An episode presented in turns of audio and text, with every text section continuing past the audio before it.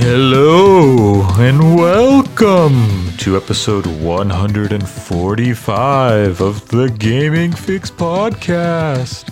On this Halloween, October 31st, 2020, I am your very spooky host, Andre Cole, aka your partner's favorite ghoul. I'm joined today by Pat. I have a favorite ghoul now. Is it Andre? No, it's the ghoul from Amnesia Rebirth, Oh.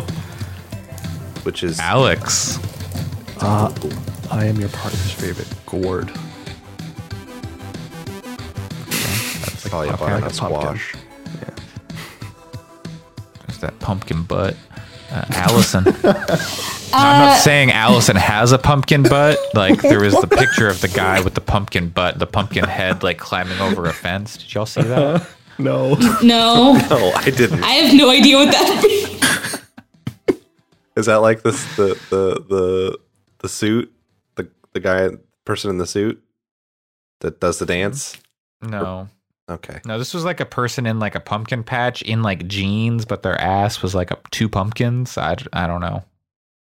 Well, That's that's not that's not my ass. So sorry. Um, my favorite ghoul is uh, the special Scooby Doo and the Ghoul School. I don't know if any of you have seen that, oh, yeah. but Very that was cool. a big childhood favorite. So We can get through the intros and then I want to go back to that for just a second. And our last member joining us all the way from spooky Transylvania, Jeff Davis. I have such sights to show you. That's the spookiest. Um, my favorite, my favorite ghoul. Uh, uh, I always preferred being a ghoul to a Malkavian uh, rather than a Ventrue. That's good. Yeah, very good. Good. Good. Uh, I'm gonna replay that one. Well, I shouldn't say that game because, but I want to replay Vampire the Masquerade Bloodlines Mhm. soon. Even though the That's one of- sequel got delayed. Yeah, Yeah. not even because of the sequel, just because I actually am. My expectations of the sequel are kind of low. Mm. I hope that they are blown away, but um, I'm not setting my hopes too high. I think Bloodlines is probably one of the best games ever made. So Yeah, it's really good. um, on on the list, like top twenty, probably in somewhere in there. Uh, Wow. so I would just like God. to play it again because it's one of my faves. Pat, you shared this pumpkin dance video, and I had somehow allowed my mind to just let this seep out, and it. I thought it was gone.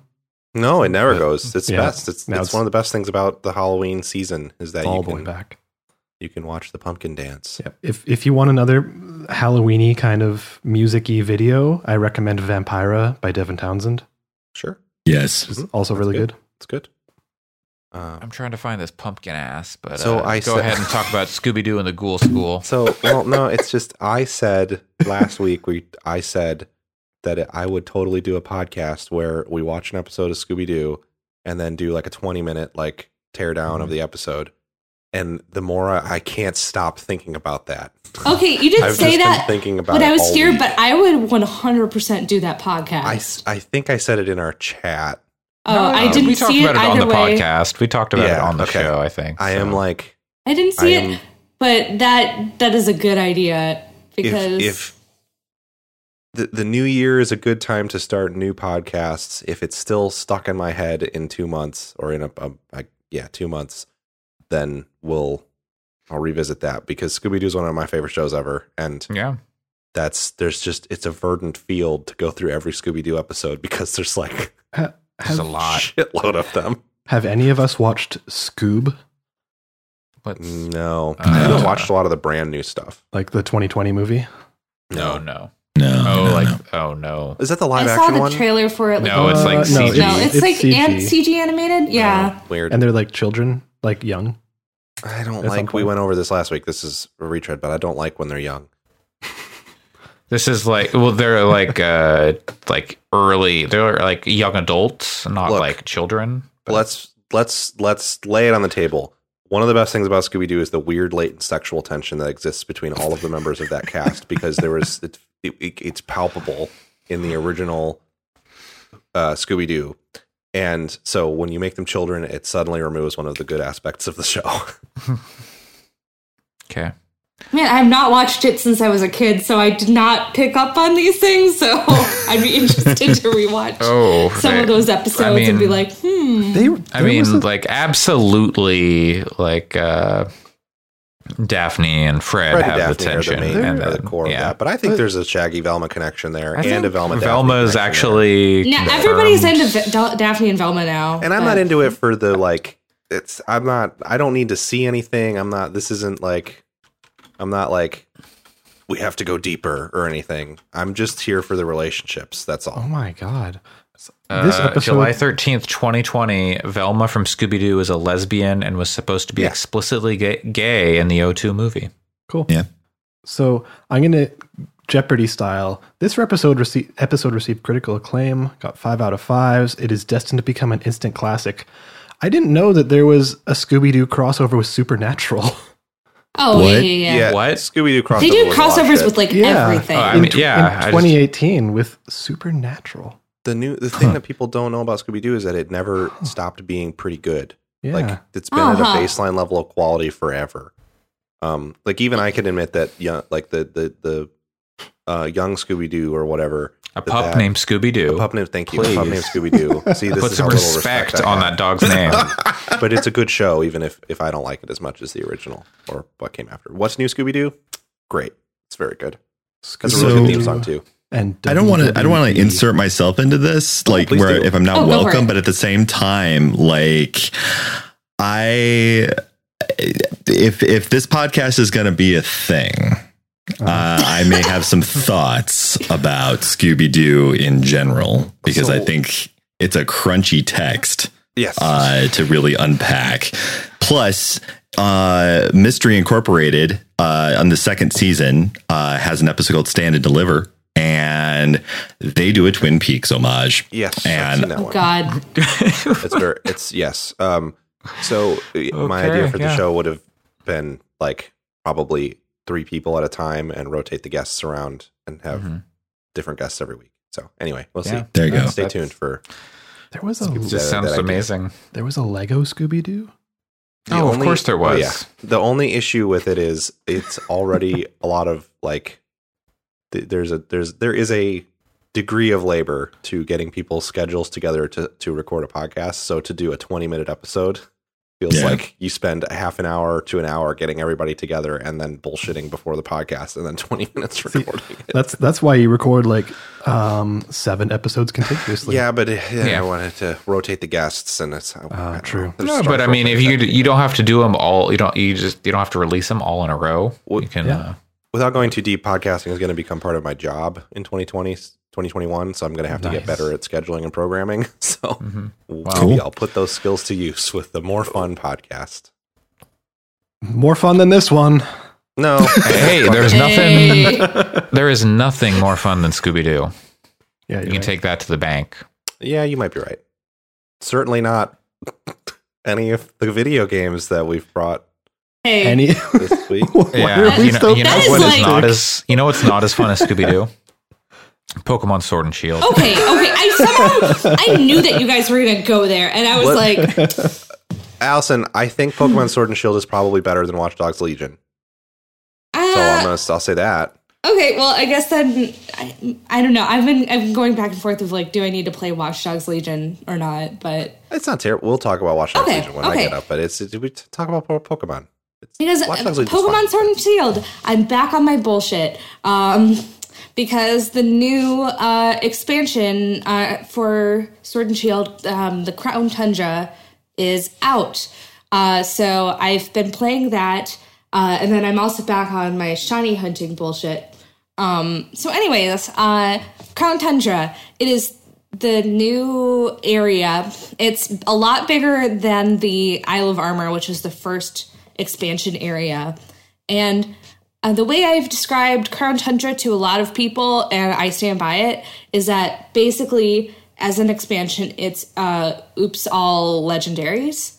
Um, so basically, one of the first things the first things that you run into is you um, you run into a character who is try like who's traveled there to that area to like see a bunch of uh, different uh, legendary Pokemon. So you're you're basically joining him on this adventure to like see a bunch of shi- of not shiny of legendary Pokemon, um, but uh, including the new Pokemon uh, Calyrex, who's the new legendary to this uh, um, expansion, and then there's also a bunch of old legendaries, and I think they've brought back every single legendary that you can get either through the um, main stuff or through the new Dynamax adventures, which is vaguely, I've described it as kind of like a Pokemon roguelike in a weird way.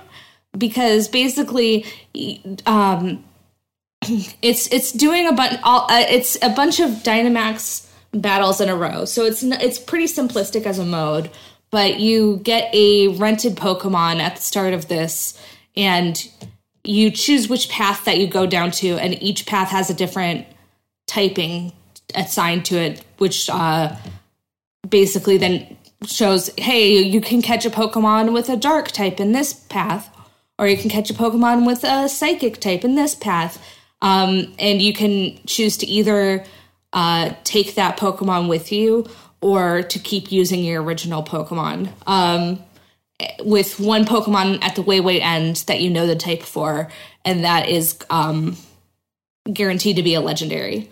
So it's it's it's it's definitely it's pretty simplistic. Like when I say Pokemon roguelike, it's like this is a pretty short mode.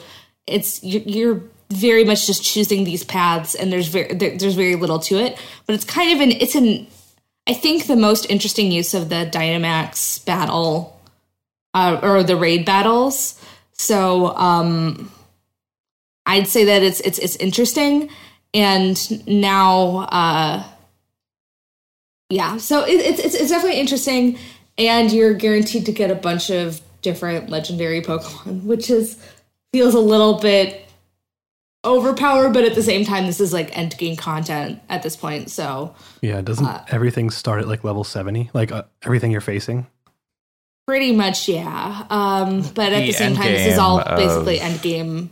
Yeah, the end game of like Sword and Shield was like in the late '60s. So Yeah. Yeah, so it's it's there's a lot uh, there there's a lot of content in here. It's definitely bigger than the Isle of Armor, um, and there's and there's different ways that you can find these legendaries too. Because um, the one of the things that's back is the uh, um, uh, the legendary birds, so Zapdos, Moltres, and Articuno. But then there's new uh, new forms for the for the region. And do you, any of you guys remember how uh, you found the uh, roaming legendaries in Gold worked? Yeah. Yeah. Totally. yeah, because this is basically that. They'd Um, show up on the mini map and you'd go over to where they are, blah, blah, blah. Yeah, this is basically that where you know uh, where like what wild area each of them are wandering around in, and you basically have to like chase them down. Um, But uh, but and then there's uh, the uh, the Do you have to read any braille to like get some legendaries? uh, there's the uh, Regirock, Regice, and Registeel, Yeah. Do, do you have and to they read have like braille to get them?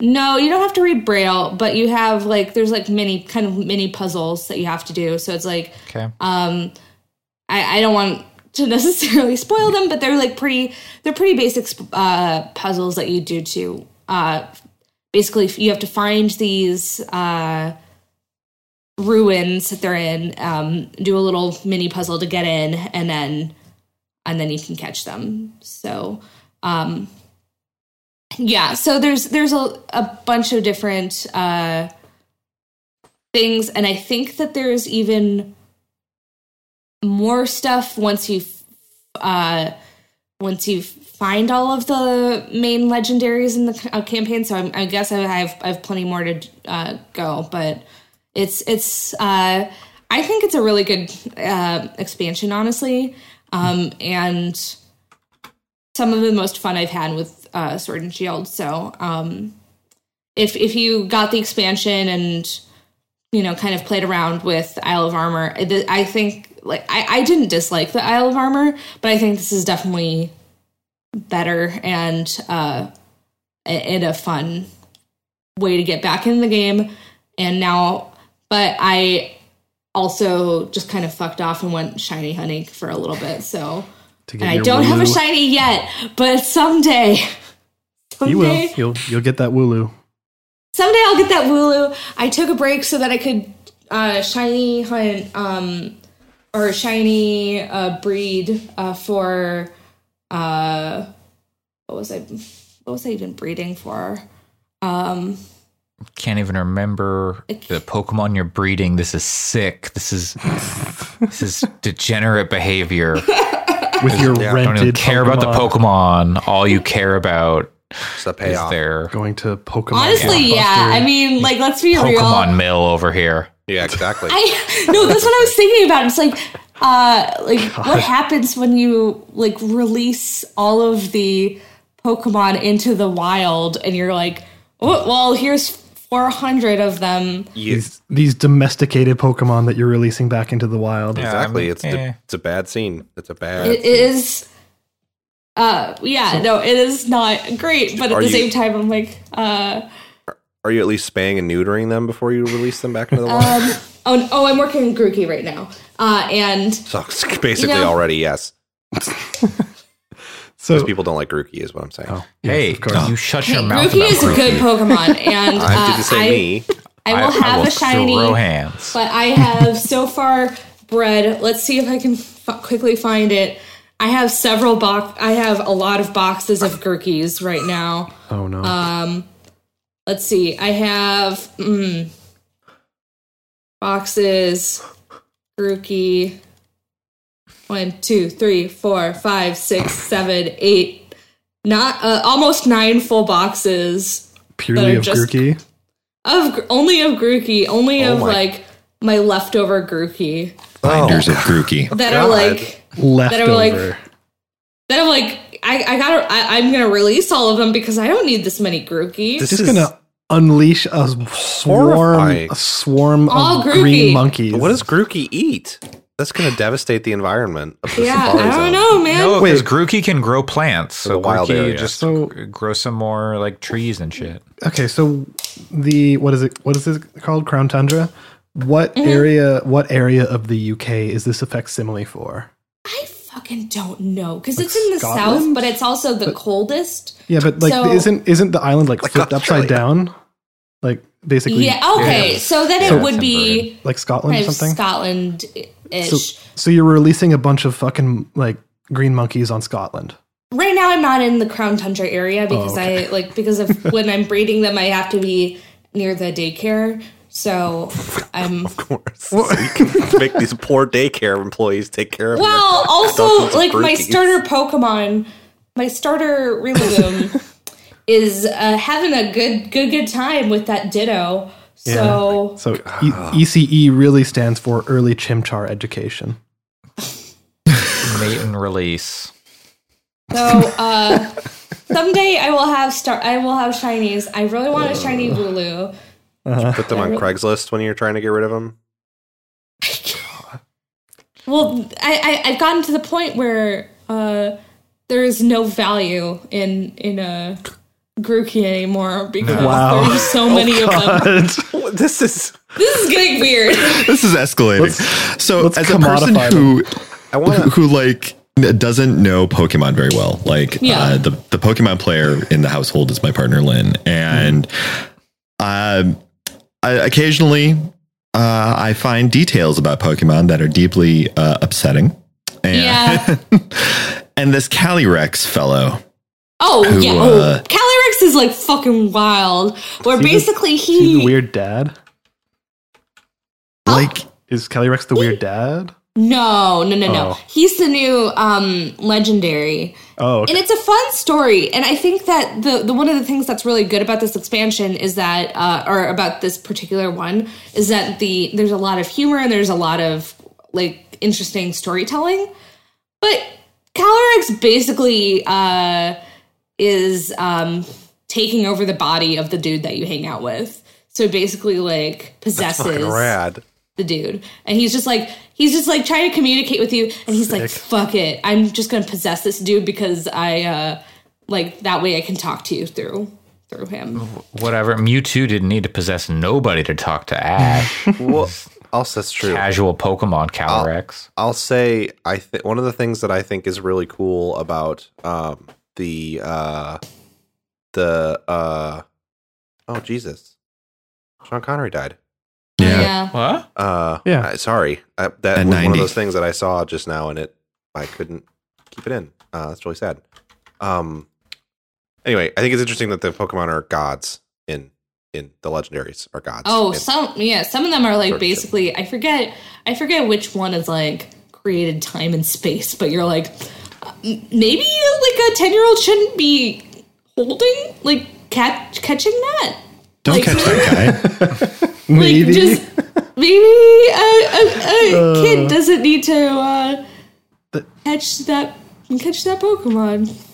It's just Hey, when at you- least it's not like other JRPGs where you kill God. You just capture God in a tiny ball and keep And them on your waist. Or put them in a was- computer to never be seen again.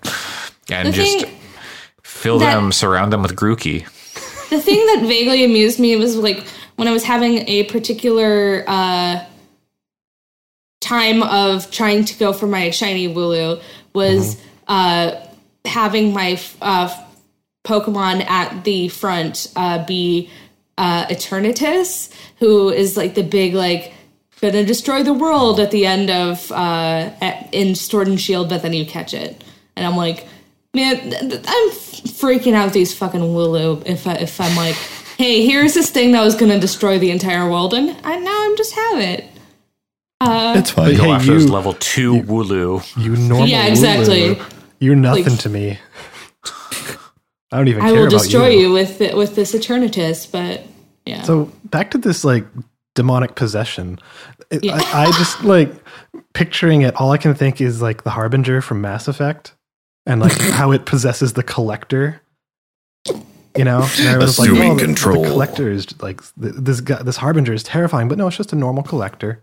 I wonder if like something you're going to get a similar reveal, and it's going to turn into some like Eldritch horror game at some point. I don't know. It's very like it's played off very much for laugh, like laughs, where he's just like, the, the, the, this guy is like, oh boy, I why why was I sleeping outside? This is weird. And you're just like, dude, you're fucking like possessed for the past however long. It's this is a little strange. Can I read a little bit of the Pokedex for Calyrex? Because this is the thing that jumped out to me. Please, Uh huh. Go for it. Uh, this Pokemon ruled all of Galar in ancient times. Yep. Though it appears delicate and slight, its every move is filled with grace and dignity. Concern point, it also has extremely high intelligence, and it's said to see every past, present, and future event. Yeah. That sounds There's right for alarming. Pokemon. There's Pokemon that are just yeah, they're just like Like this Pokemon created time and space. Yeah, it- yeah, whatever. Yeah, and like, and like, like, I was not kidding when it's like, yeah, Wait this a is minute. this Pokemon created time and space. Like that's that's that's Diamond and Pearl is like they are basically the gods. Amnesia Machine for Pigs just started making a lot more sense if there's Calyrexes running around in the UK. Or a Calyrex. I get it. oh no. You know, it's all coming together. it's all Calyrex yeah. all the way down. Yeah, that's that's what they were. That was exactly what Pokemon was intending. Was like, okay, if anything, we're gonna make uh, Amnesia Machine for Pigs make sense. There's like one this kind of plot hole in Machine for Pigs, and it's not even really a game that's about filling the plot hole. It's more about the philosophy and and like the esoteric concerns about imperialism and capitalism. But hey, we the Pokemon Company can kind of plug that one little gap. So let's do it with this DLC for Sword and Shield. Anyways, yeah, I, I still think that Sword and Shield is a fun time, and uh, and I think and I think a lot of people are um, generally really positive about the Crown Tundra. Um, so if you if you have the game, I, I would recommend giving it a shot. I think I think it's a lot of fun, and uh, I I've been enjoying my time with it. All right. I wouldn't. I wouldn't mind playing it, it, but I don't want to play all of Sword and Shield. Honestly, that I mean, see, that's the, that's fair. I, I I don't blame you at all about that. Um, Just If- if you're hold, not hold interested out in- for Pokemon Gun.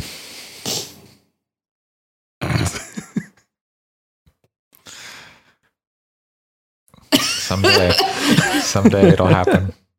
We'll get a random That's the- Pokemon Direct, and they'll be like, "Here's like our brushing the teeth. Here's our sequel to the brushing teeth mini game or like phone game, and also Pokemon Gun." Pokemon Gun, where it's the you're, you're in America.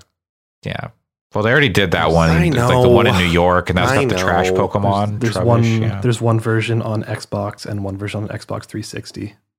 Hell yeah, original Xbox and Xbox 360. Yes. Pokemon Gun and Pokemon Wet. oh no. And Black. What? Xbox games. I don't know. Yeah. Oh yeah, because that's right. Because wet and Wet. yeah, okay. Yeah. Yeah. Black had red barrels. You blew them up. Yeah. It it also First game to have red barrels. It's true. it also had Yep. uh, every single bullet you could hear the casing after you fired it hit the ground. I so Thanks, I if there ever was a Pokemon Gun, it was probably just the game Black. I played a fair amount of Black, and It's it was game. all right. It's fine. It's all right. Yeah. If Yeah, I, I'd like to go back and replay it sometime because I I, I liked that a lot. I don't. Are we Uh, talking about the same alright. thing? What, what have you been playing, Andre? We're talking about a first-person shooter Me? called Black. Yeah, not Pokemon Black. Oh, I thought you said Pokemon Pokemon Black. No. We're talking about the Criterion game Black. Yes. Oh God, no! I, Pokemon Black is like a real game, though. It is. so is Black. That's why I was confused at first, is I didn't understand what Andre was referencing. I didn't I was either. like, there I already was is like, a Pokemon Black. I was like, I don't know what you're talking about, but Pokemon Black is a good game. So Black was a game for the Xbox 360, PlayStation 2, and Xbox that had an Xbox version and a 360 version. Yep. Hmm. Yeah. Same with Gun. Anyways, It's a good shooter if you're looking for a shooter to play at any point, everyone. I think it's backwards compatible on Xbox One.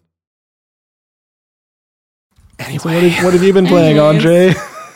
Me, this is out of order. Uh, Yeah. I have been playing. Let's see. So last week, we'll f- continue from our discussion last week of Amnesia uh, Rebirth, the newest from Frictional Games, the third game in the Amnesia series, I guess. Um, and I finished it. That game, it's got a lot of problems in that it's it feels like it came out 10 years ago. Like it just it very much feels like that first amnesia, at least how I remember it. There's probably Pat can probably speak more to this since he's played Amnesia Dark Descent more recently, but just a lot of the puzzles, the physics, the way you're like in the world and your space and how you're interacting with things through the controls. It's not great. Like in Uh, very- original, original Amnesia, you would do stuff like click your mouse on a door and swing your mouse back to open it, right? Yep, Like that yep, kind of stuff. Yep. Uh huh. Yep. And you're still doing that here. oh, uh you're like you're doing cranks by r- r- doing your Cranking mouse in like a circle pattern like you're That's Uh, yeah, that's yeah so how I there's crank it. yep yeah, you know and you're picking up items and Circular like patterns. dragging them around the environment uh so that stuff d- didn't age well i think um so that stuff is a little disappointing because you have to engage with a lot of that kind of bad feeling design but the story is really good and the execution around it of the horror elements i think is maybe the best they've done. Out like at least on a first try because like soma they had people didn't really like the monster and the way it was in the world. And so they're like okay you just we'll make it so the monster doesn't really matter. And they took those lessons and they made them they applied them to rebirth where the monsters are there they're scary but ultimately like if you get caught it's not like a major issue. You're not going to get sent back 20 minutes or something and mm. lose a ton of progress. So they're much better about just propelling you forward which is always i think the thing that kills a horror game is when you die and then suddenly you're like i have to replay the section. Now it's not really scary. I know what to expect. I'm just dealing with like the you know, no okay, now I have to be like extra careful and not get caught or whatever. and when you don't have to deal with that, it becomes like you can engage with it on like a you can be scared and you go, okay, I'm not supposed to like do this. I want to try and Because the monsters are still not there. die or whatever. Yeah, the monsters are still there. They're in your way, and like I want to explore. I want to find like the notes and get all that information. And like you could just run into kind of some rooms and just uh minor mechanical spoilers. Like if you die, you just respawn basically. Not respawn, but you are placed back in the world in like a a near nearby. Kind of like a birth, as though you're back, like a rebirth. No. No. Uh no. But uh yeah, you you just yeah, you you It's- get back in the area in a different like a different space and it kind of clears the area so the enemies are Yeah. gone mostly. Yeah. It's almost like this again, these are we're still kind of in minor spoiler territory. It's really not that Yeah. big of a deal. You actually find this out very early on, whether or not you kind of pick up on it. Um but it's almost like a like a Prince of Persia Sands of Time rewind mechanic, Mm-hmm. except you don't control the rewind. That's basically Mm. It's not even necessarily a rewind. It No. could put you like forward. Yeah. um but it but it, it it kind of that's sort of how they stylize it. Yeah. Um and It's like yeah. a flight or f- like a fight or flight thing where you're basically just like I have to get out of here and going to like a, a nearby safe area. Oh, see, I actually read it differently. Uh, Maybe we should. Well, we will No, maybe I don't know how far you've gotten. There, for the- more spoilery thing. Um, so yeah, that maybe that depends on how far you are in the game. could be. I don't uh, know. Um, either way, I think that I. It's funny having. I think all of that like physicsy stuff is actually like to me that is what the game is. Like I that is what makes it an amnesia game. I think it's great. I don't think there's anything wrong with it. Um, I think what makes it an amnesia game is they have amnesia. Well, yeah, sure. um, but uh, but but I think I think the first game leans really hard. I replayed Dark Descent Mhm, and yeah. Machine for Pig. I for the first time played Machine for Pigs, um, which I haven't had time to actually write the article I want to write because we got a puppy. But uh, Machine for Pigs is fucking fantastic. I am really surprised that that game had such a poor reception when it came out. Or I'm not surprised, I guess, because of where the discourse was at the time. If you didn't play that game back then because you were cons- like you heard it wasn't good, it's it's extremely good. It's really really good. It's like four four and a half hours long, so it's easy to squeeze into an afternoon or an evening if you play a lot of games anyway. Really phenomenal game.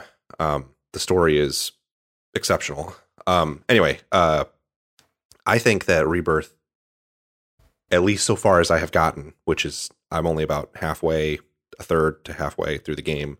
um, did you? What was the last thing you did? the thing we talked about last? Okay, okay. Uh, I think that the the physics stuff feels better in it than in previous Amnesia games, and they don't ask you to do so so far as I've been through it.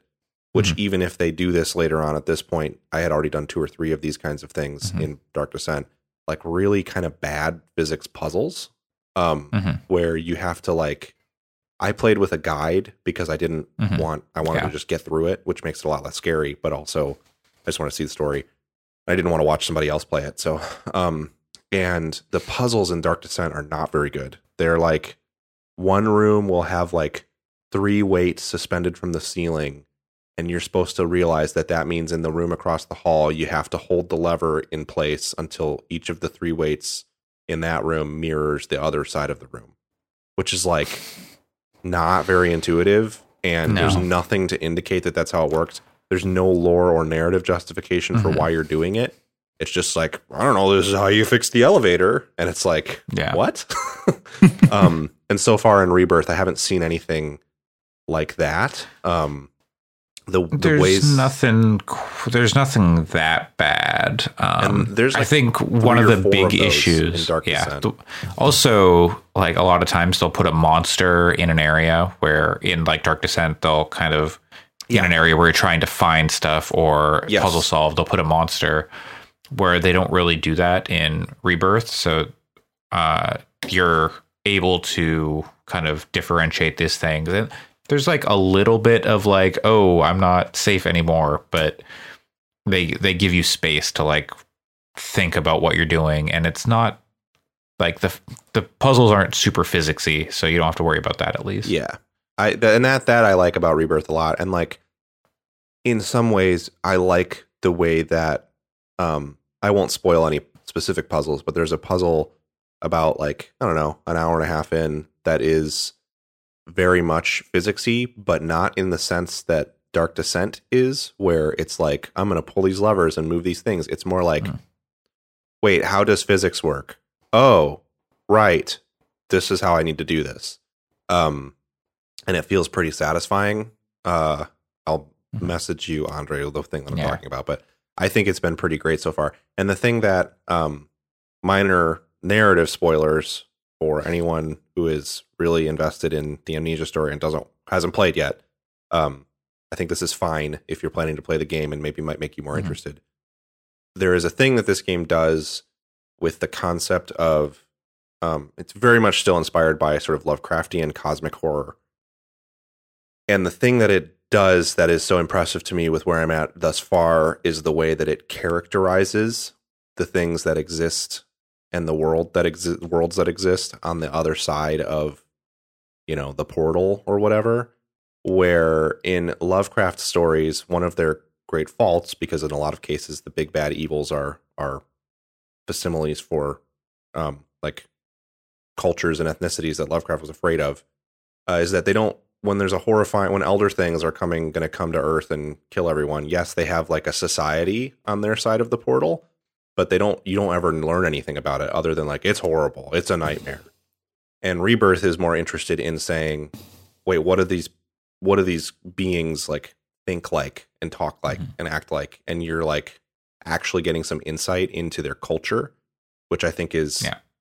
really cool um and really really well done um and so that's that's a that's that's a huge plus in the game's favor so i'm very excited to finish it uh and It- play through the rest of it it has some very ambitious narrative moments. Yeah. Uh, I I look forward to seeing how you uh, like end the game, like what kind of path you take uh, when you get there.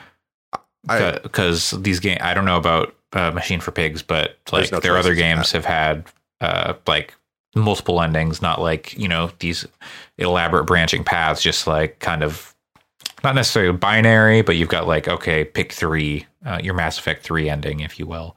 Um, so it's yeah, I I felt pretty good about the way things went down, but yeah, uh, I, it'll be uh, interesting to hear your thoughts on it because yeah there are some very ambitious moments that I think they they land and they execute well. Um, and part of that is there aren't really many games, Yeah. at least like big games that deal with motherhood um, in the game space. Uh, we've gotten so you know the dad game has become so ubiquitous at this point. It's like Sony's entire brand at this point, almost. But uh, now we've got the mom game uh, in Amnesia Rebirth, and it's it's interesting, and definitely one worth checking up. Even if you feel like oh horror games are too scary for me, or you know I had trouble with Amnesia because of the way they have uh, dealt with or the way they have implemented the scary bits and the creatures, it's a lot easier to just push past that stuff. Like there were so many sections that I was just like, you know what, I'm just going to run through here because uh, it's kind of meant for that, or like I don't think I'm going to miss out on anything. Uh, and they tie it back to, uh, they actually do tie it back just a little bit to the first Amnesia game. Yep. Just a little bit. I think um, you don't need to replay that game if you No. if you played it back then. You- but you if you don't. like me had not played it, I think it's worth seeing it because it was kind of a important game. And I, having played it, I'm glad that I played it. Mm-hmm. I'm glad I took the time to spend a few hours going through it with a guide. And because so much of Amnesia Dark Descent is padded on those sequences where Oh yeah. you're in the dark, kind of scraping around while a monster chases you. So if you have a guide, Mhm. you can cut that game's length in half. it Uh, yeah, uh, Rebirth feels a lot more deliberate. Yes. Um, I there are certain there are certain moments in that game that it's cards on the table. I mean, if the game continues to strike me in the way that it has thus far, I, I anticipate having it in a pretty high spot on my own lists. Um, I think that's very. It's because it's pushing my specific buttons so much. Uh, I don't necessarily mean to say that I think like must play for everyone. Um, so I'm not necessarily saying I would argue for it super high on like a group list, but I know Mhm. personally I'm really, really, really enjoying it. And there's been several, almost every moment that involves an enemy, but several moments where m- malevolent forces have appeared, and I have just been like, "Holy shit, that was cool! That was so well done. The way that that was that was is, that was that happened." Um, and the enemies themselves are not particularly scary when you're like face to face, in my opinion. But the Mhm. way that they deploy them is really, really cool uh, and smart. So far, Yeah. anyway.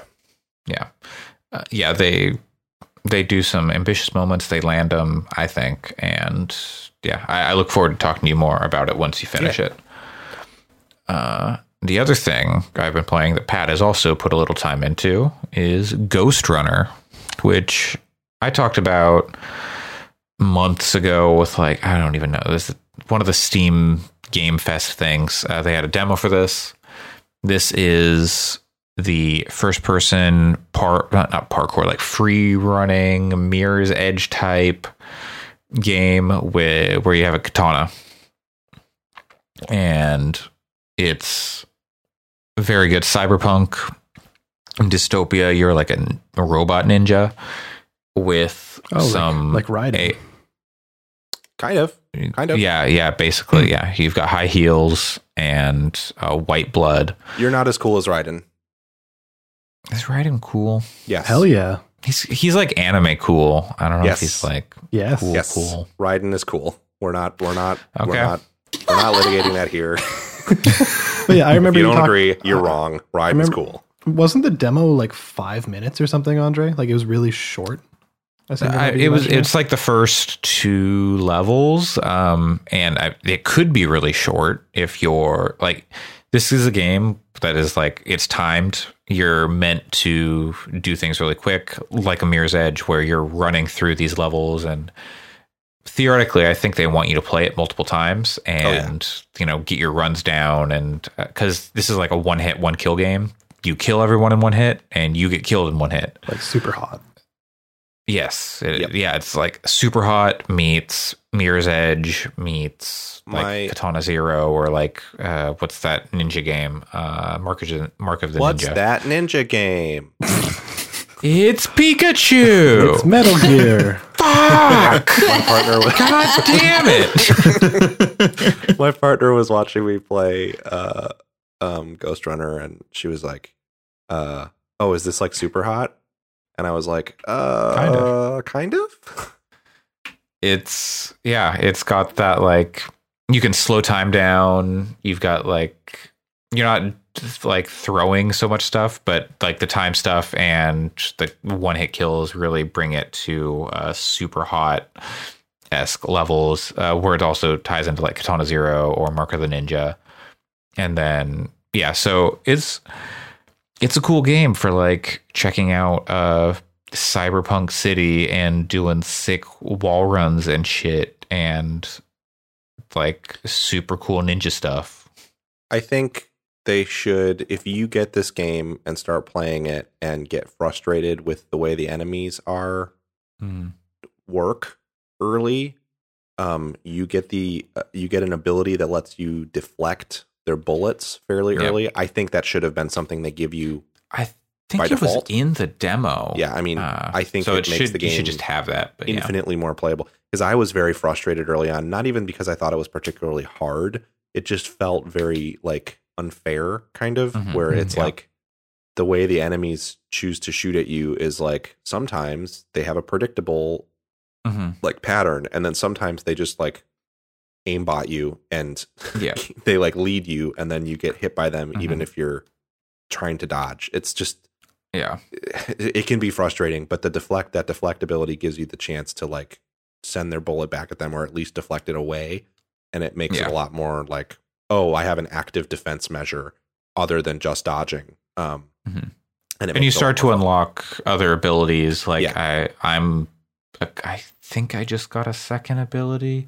Uh the first one you get is like a blink where you kind of slow things down and then you can line up like a couple people and then you can slice through them uh, just instantly. Or you can slice through bullets even uh, or like laser blasts i guess is what they are because it's the future cyberpunk. Ooh.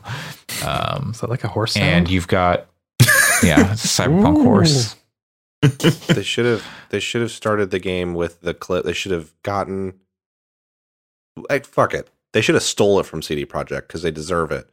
Uh, the clip of Keanu Reeves saying "Wake the fuck up, samurai! We've got a city to burn," and Mhm. that should have just been the intro to Ghost Runner, and then no more narration through the rest. I, I of mean, the that's game. that's basically what it is. it's basically the plot of Ghost Runner. So to wake up. Is- Why don't you it put on a little is- makeup? Like it is actually very yes, uh, but the crocodile chop. Um, it is very similar to like that kind of idea of you've got this AI in your head, and it's got a vendetta, and so you're there to um, kind of do what it says. You've got amnesia. Tie into that. Hey, Uh, Hey. yeah, are you descending Eh. Darkly? you're asc- No, you're, you're ascending. ascending. oh fuck. it's the opposite. the, the light, This the changes the light, game. the light ascent. Got it. Yep. I think it's Yeah. uh, I think it's a the really bright, cool game. bright. Yeah. Uh, I the think bright some of ascent. the- I think some of the uh the the I it's some of the checkpointing sucks. Um and some of it is perfect. That's the thing is it's like sometimes you get the Yeah. just the perfect checkpoint to try a room over and over and it's very satisfying. Sometimes it's like I have to jump over this thing every time. Why didn't you just put Mhm. me on the other side of the thing? Yeah. It, yeah. There's no skill involved in vaulting over it, and instead, Mhm. all it does is every tenth time I try it, I fuck up the timing on the vault, Mhm. and then I fall, Yeah. and I have to wait another ten seconds. Not really, Yeah. because you don't have to It, wait. it, it is very snappy. Like you just hit R Yeah, yeah. and then you're like respawn. but you do have to wait to spot, die. Yeah. so yeah. you Which is the issue sometimes is you fall annoying. down something, you have to fall for Yeah. a while before you finally die.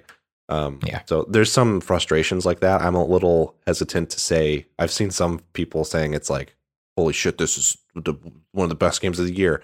I have not yet hit that moment, or I'm like, "Oh Mhm. my god, this is amazing!" But it's really fun. It's cool. I recommend it Like, if you're into It's if doing yeah. cool cyberpunk ninja If you samurai can- stuff. If you can put in the time, or if you're the type of person who likes to put in the time into something like a Mirror's Edge, Totally. or like Yeah. those kinds of like high precision platformer type games, 3D platformers, then I think you'll find a lot to like here. Yeah. This this is going to sound like a really weird comparison and sorry sorry for that but to me like i really like trials like Mhm. And this sounds like it kind of has a similar vibe to trials in that like you're trying stuff you're getting into the mechanics you're maybe doing a run over a couple of times to really get it so like I mean, like it's uh, they're continuous levels. Like the levels are long, but they've got like discrete encounters. Like so, Yeah. maybe you'll have like five like combat encounters over the course of one level, Mhm.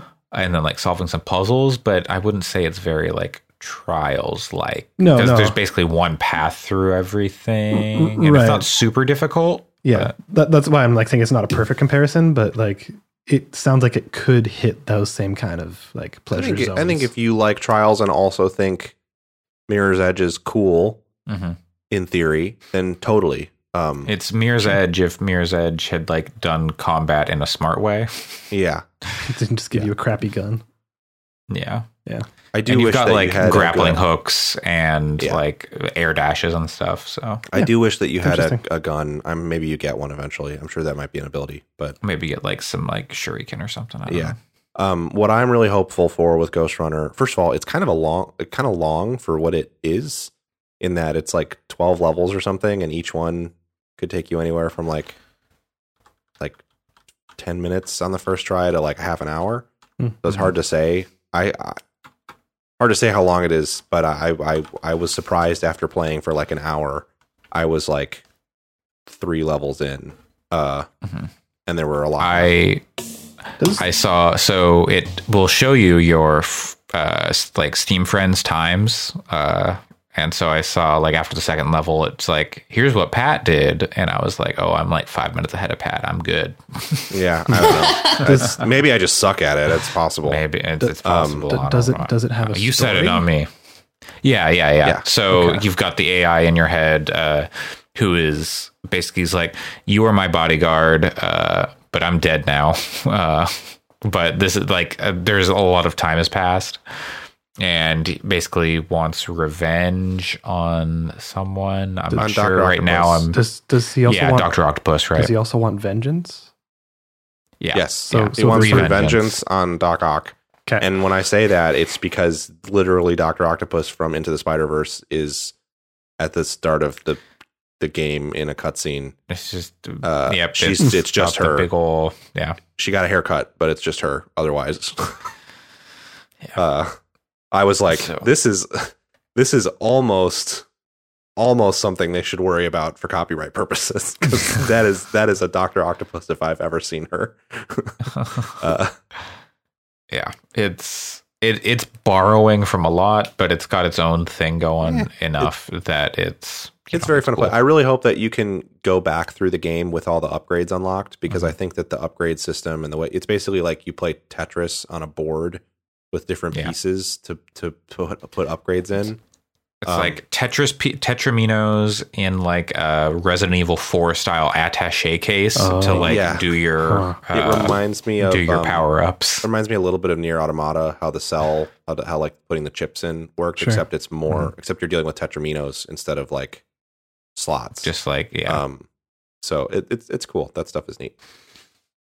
Yeah you got like oh i can't put anything in this square so i've got to like put stuff around this square and you're Yeah. unlocking stuff over and the it convinces you to try things that you wouldn't have tried because you're like, well, I really want to use this ability, but the only thing that fits with it is this other one that I think is garbage, but I guess I'll plug it in because why not?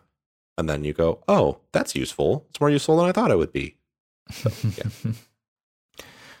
Uh, yeah, and that's what I've been playing. I've also picked up uh, what Art of Rally, uh, but I don't really have much to say about that. I played like one race in that. It's, it's like a neat little pastelly uh, isometric uh, rally game uh, from the creator of Absolute Drift. If you ever played that, but I'll probably talk about that next week after I've put some more time in. Oh, and also Dark Pictures, the new game, which I want to talk about, but I haven't played enough of it yet. So next week. Cool. In the meantime, It's going to be November next week. You can't talk about scary games anymore. Oh, The window is closing today. Today. okay, well, okay, so No, uh, I'm just kidding. what, We can what talk are we, it next week. what's, what's it called? What's it called? I can't even remember what it's called. Little Hope. Yes. unreadable. Um, no, okay. Uh, yeah. So uh, next on our list, who we're gonna go to? Uh, let's go, Pat. I want to know about your secret surprise. Okay, we could talk. I'll talk about this stuff very briefly. Um, the this is stupid. I only just said a secret surprise because if I had put it down, people have been like, "What the fuck is this?" Uh, you know, Friend of it, you you say that, but when I saw that in our notes, uh, when I got up this morning, I was like, oh, It's to make everyone far more excited than they'll be once I secret share what it is. surprise. How does everyone feel about uh, a, a, a fellow Farm Simulator. my friend and yours, Napoleon Bonaparte? you playing Um, Psychonauts again? No, like the the historical figure. the historical figure. Yeah, how do you feel about Napoleon? Uh, uh, I Ten have complex feelings about him. That's I read that. very good. I read that Reddit relationships post about the guy who got Oh my obsessed with God. Napoleon. that was so good. Y'all know that it's like House buying Napoleon is still Napoleon books and buying like scrolls of Perhaps you Napoleon could and putting have them on sex a, with Napoleon on the in- wall. Hold Fast, Nations at War, a game that I spent a few hours digging into last night. That Uh. is hilarious and very fun to play with. Did you good have sex with Napoleon? No, but maybe that's in there. I don't know. I didn't get that deep into it. You could say that Uh, about any game. Yeah, but, but but this game's actually about Napoleon. Allison, I mean, can you have sex with. Napoleon in Pokemon Crown Tundra? Uh, I not that I'm aware of, but again, I haven't finished Look, it. So You can't even have sex with Napoleon in Assassin's Creed Unity, which is a game that is explicitly about it's true. France and during the French Revolution. Yeah. uh, No, Hold Fast Nations at War. I just want to touch on briefly because it's fucking hilarious. And if you're, I don't think anyone on this podcast should play it, and most people listening probably shouldn't play it. Not because it isn't good. It's very good at the thing it sets out to do, but it's basically like Battlefield, except like Napoleonic warfare in the 18th century. and you can play as Prussia or France or Britain or Russia.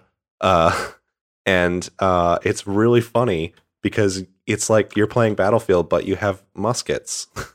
so you get to shoot one time and then you press R to reload, and then there's like a timer on screen, and your character goes through all of the animations of like tearing, of like putting the cartridge in and tamping down the powder and the, the oh it's funny it's it's it's very good and Okay. there's a button that you can press you press the b key by default and it's i forget what they call it but it's basically the like yell button where your character Oh. will yell something in their Like- native language Like in chivalry. like, s- yes Oh. just like in chivalry just like in chivalry okay. and uh, you got cannons, you got artillery, where you can, where you're like trying to aim the artillery. There's different classes.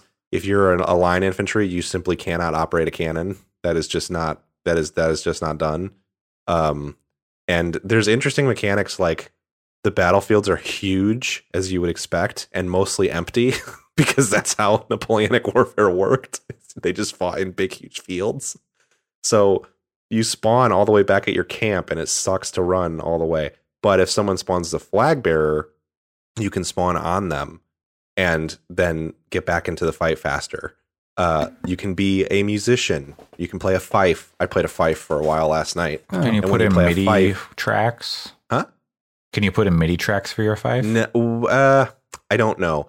You can't Very you- when you hit you click the button to start playing and then a little menu pops up and you click on what song you want to play so it's possible that you could load in your own songs i don't know probably um, i'll tell you most of the time the music that you're listening to is actually whatever the people near you are blasting through on their voice chat Hell yeah.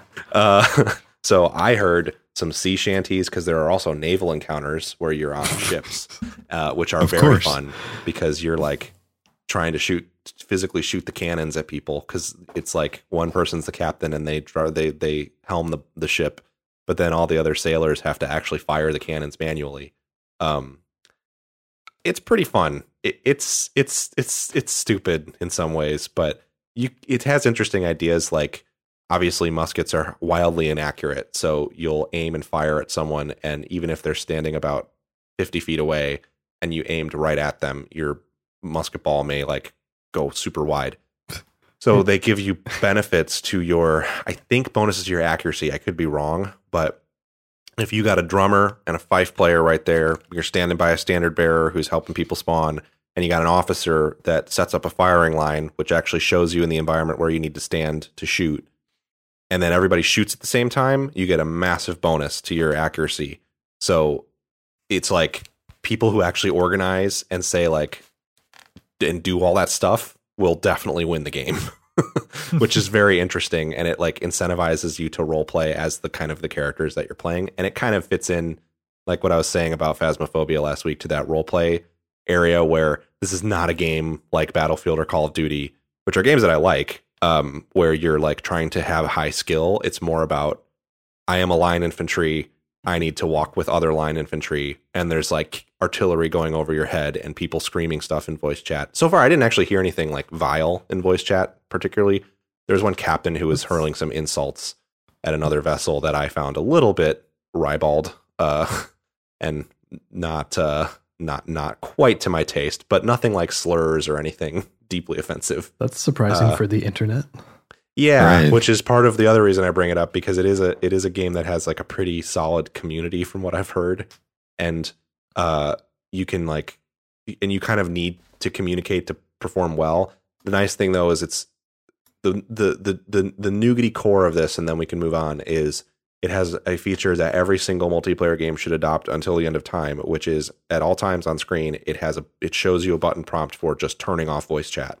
So if you ever need to like completely bail out of voice chat, you just push this button and it shuts off all incoming and outgoing voice chat.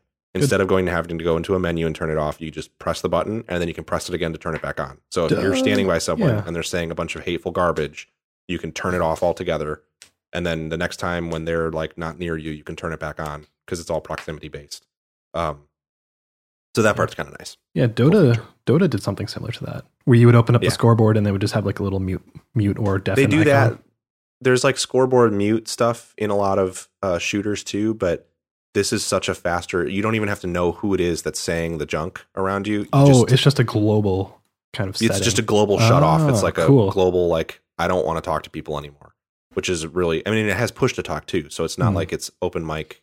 Otherwise, there's a mute button to mute yourself. There's push to talk you can turn on, and then also it has this global mute that you can just turn off all voice chat, which That's I think is a really cool feature for. I saw that and was like, I would engage with a lot more team based games if there was an option to do that. Because if I could just have like a safety switch that's like, nope, I don't want to hear this anymore. Because that's the reason that I totally bailed off of Valorant is because I had two or three games in a row with a pub with one pub player. The rest of us, the rest of the people were people I knew, and they called me really awful, like terrible bullshit. And I was like, you know what? I've spent basically an hour of my night getting called slurs. I'm not going to play this game. Sometimes you're this like, you know, I'm going to treat myself and not not Yeah, and I'm called gonna. slurs. I mean, I will go play. Obviously, Modern Warfare has a. I always like to preface has a billion political problems, uh, and is is not you know sucks in a lot of ways. But uh, one of the ways it doesn't suck is that you can play that game and never talk to another person. So I just was like, nope, I'm just going to play that game with my friends and not get called horrible shit.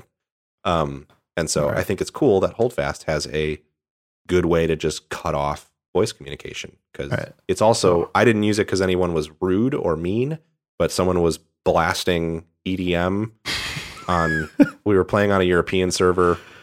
Yeah, and at first it was funny, and then like after two minutes of hearing the like blown out EDM coming from Mhm, this mhm. person riding their horse around back and forth, I was like, okay, I'm done with this, and Was- shut off the Was voice this chat. was this from the Russian faction?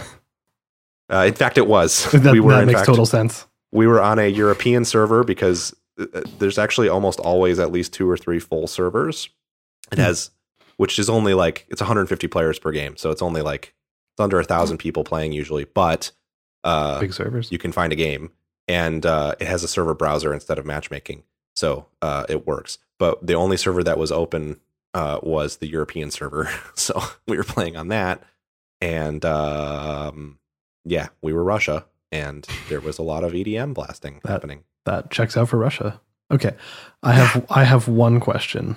Um, one of my favorite parts of Chivalry is going into a server with low grav, because as soon as low gravity is on, the game doesn't under like the game wasn't programmed with it in mind. So anytime you like jump really high and then start falling, your guy or whatever just starts going ah like screaming as though they're falling, and just everyone on the server is screaming because they all think they're falling. Does this game have that? Uh, no, not specifically. Wow. Very specific. I'll say, Damn I mean, it. like when you we we sieged a fort at one point. This game, I mean, you have seventy five people per team.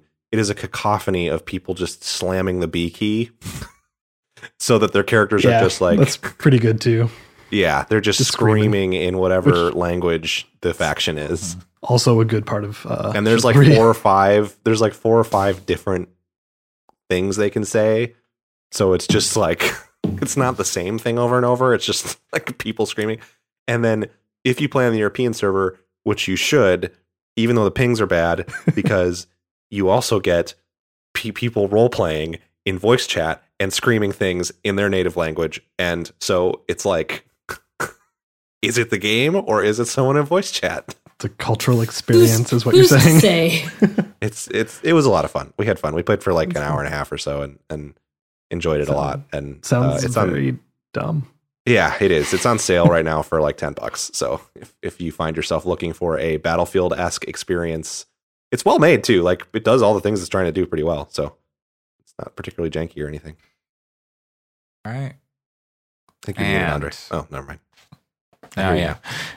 All right. Can you hear me now? Yeah. Good. Mhm. Uh, and uh, speaking of cyberpunk, because that that would have been a much better segue. Uh, so we'll just we'll go back. We're gonna delete all of what you just said. We're gonna do this next segment, then we'll redo the last one, and you can tell us all about Watch Dogs Legion. It's okay. Everything. You can tell us 100% about this game. Everything you know. I mean, first of all, it's totally cool if you look at Watch Dogs Legion or any of Ubisoft's upcoming releases and say, I don't want to give Ubisoft any of my money. They're shitty because they are uh, It's true. For a variety of re- reasons. So I definitely want to preface it with that. I was interested in playing Watch Dogs because some of the discourse around it was. Um, I'm always interested in playing games that are like meh for some reason. I'm I'm much more interested to see how people arrive at the opinion that a game is like just okay than either really bad or really great. Um, I don't know why that is. It's like uh, that's like when we had Monty on however many months ago, and Yes. she asked, "Can what is the most average anime you can think of?" it totally, Yeah. yeah, yeah. It's it's very much Cowboy that. Bebop. and uh, and so I I grabbed a bunch of a bunch. A I month see that face, Jeff.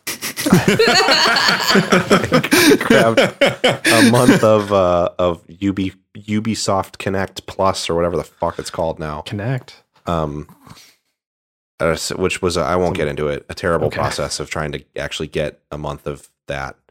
Um, but anyway, uh, and um, and so I installed Watch Dogs Legion. I will say one nice thing about Ubisoft UPlay Plus, whatever the fuck it is, you get the ultimate versions and the season passes of the games that Oh, that's good. which is which is how all of those services should work. It's bullshit to all right. like Yeah.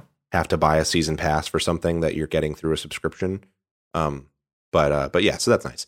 But um, yeah, I don't know. It's it's like the game starts, and I mean, spoilers for the opening mission of of Watch Dogs. I, I you shouldn't care about this. Um, like the spoilers, you shouldn't care about the spoilers.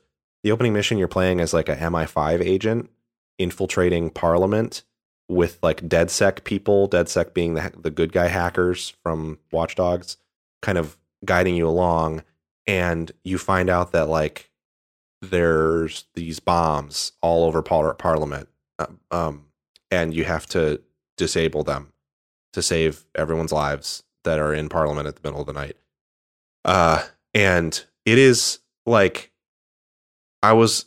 It's as someone who's played most of Ubisoft's open world games for at least a little bit each. This one is like it plays like the Division, which kind of played like Watch Dogs 2, which kind of plays like uh Assassin's Creed if you use a mouse and keyboard, sort of. Like it's weird how this game just doesn't feel like it has any identity whatsoever when it comes to controlling it because it is just it's fine, but it's like I mean, it's very much like playing the Division 2, which is a game I do not like. Uh and um you kind of start off by like choking these people out and for context, Watch Dogs 2 is a game where you can play the whole game without killing a single person.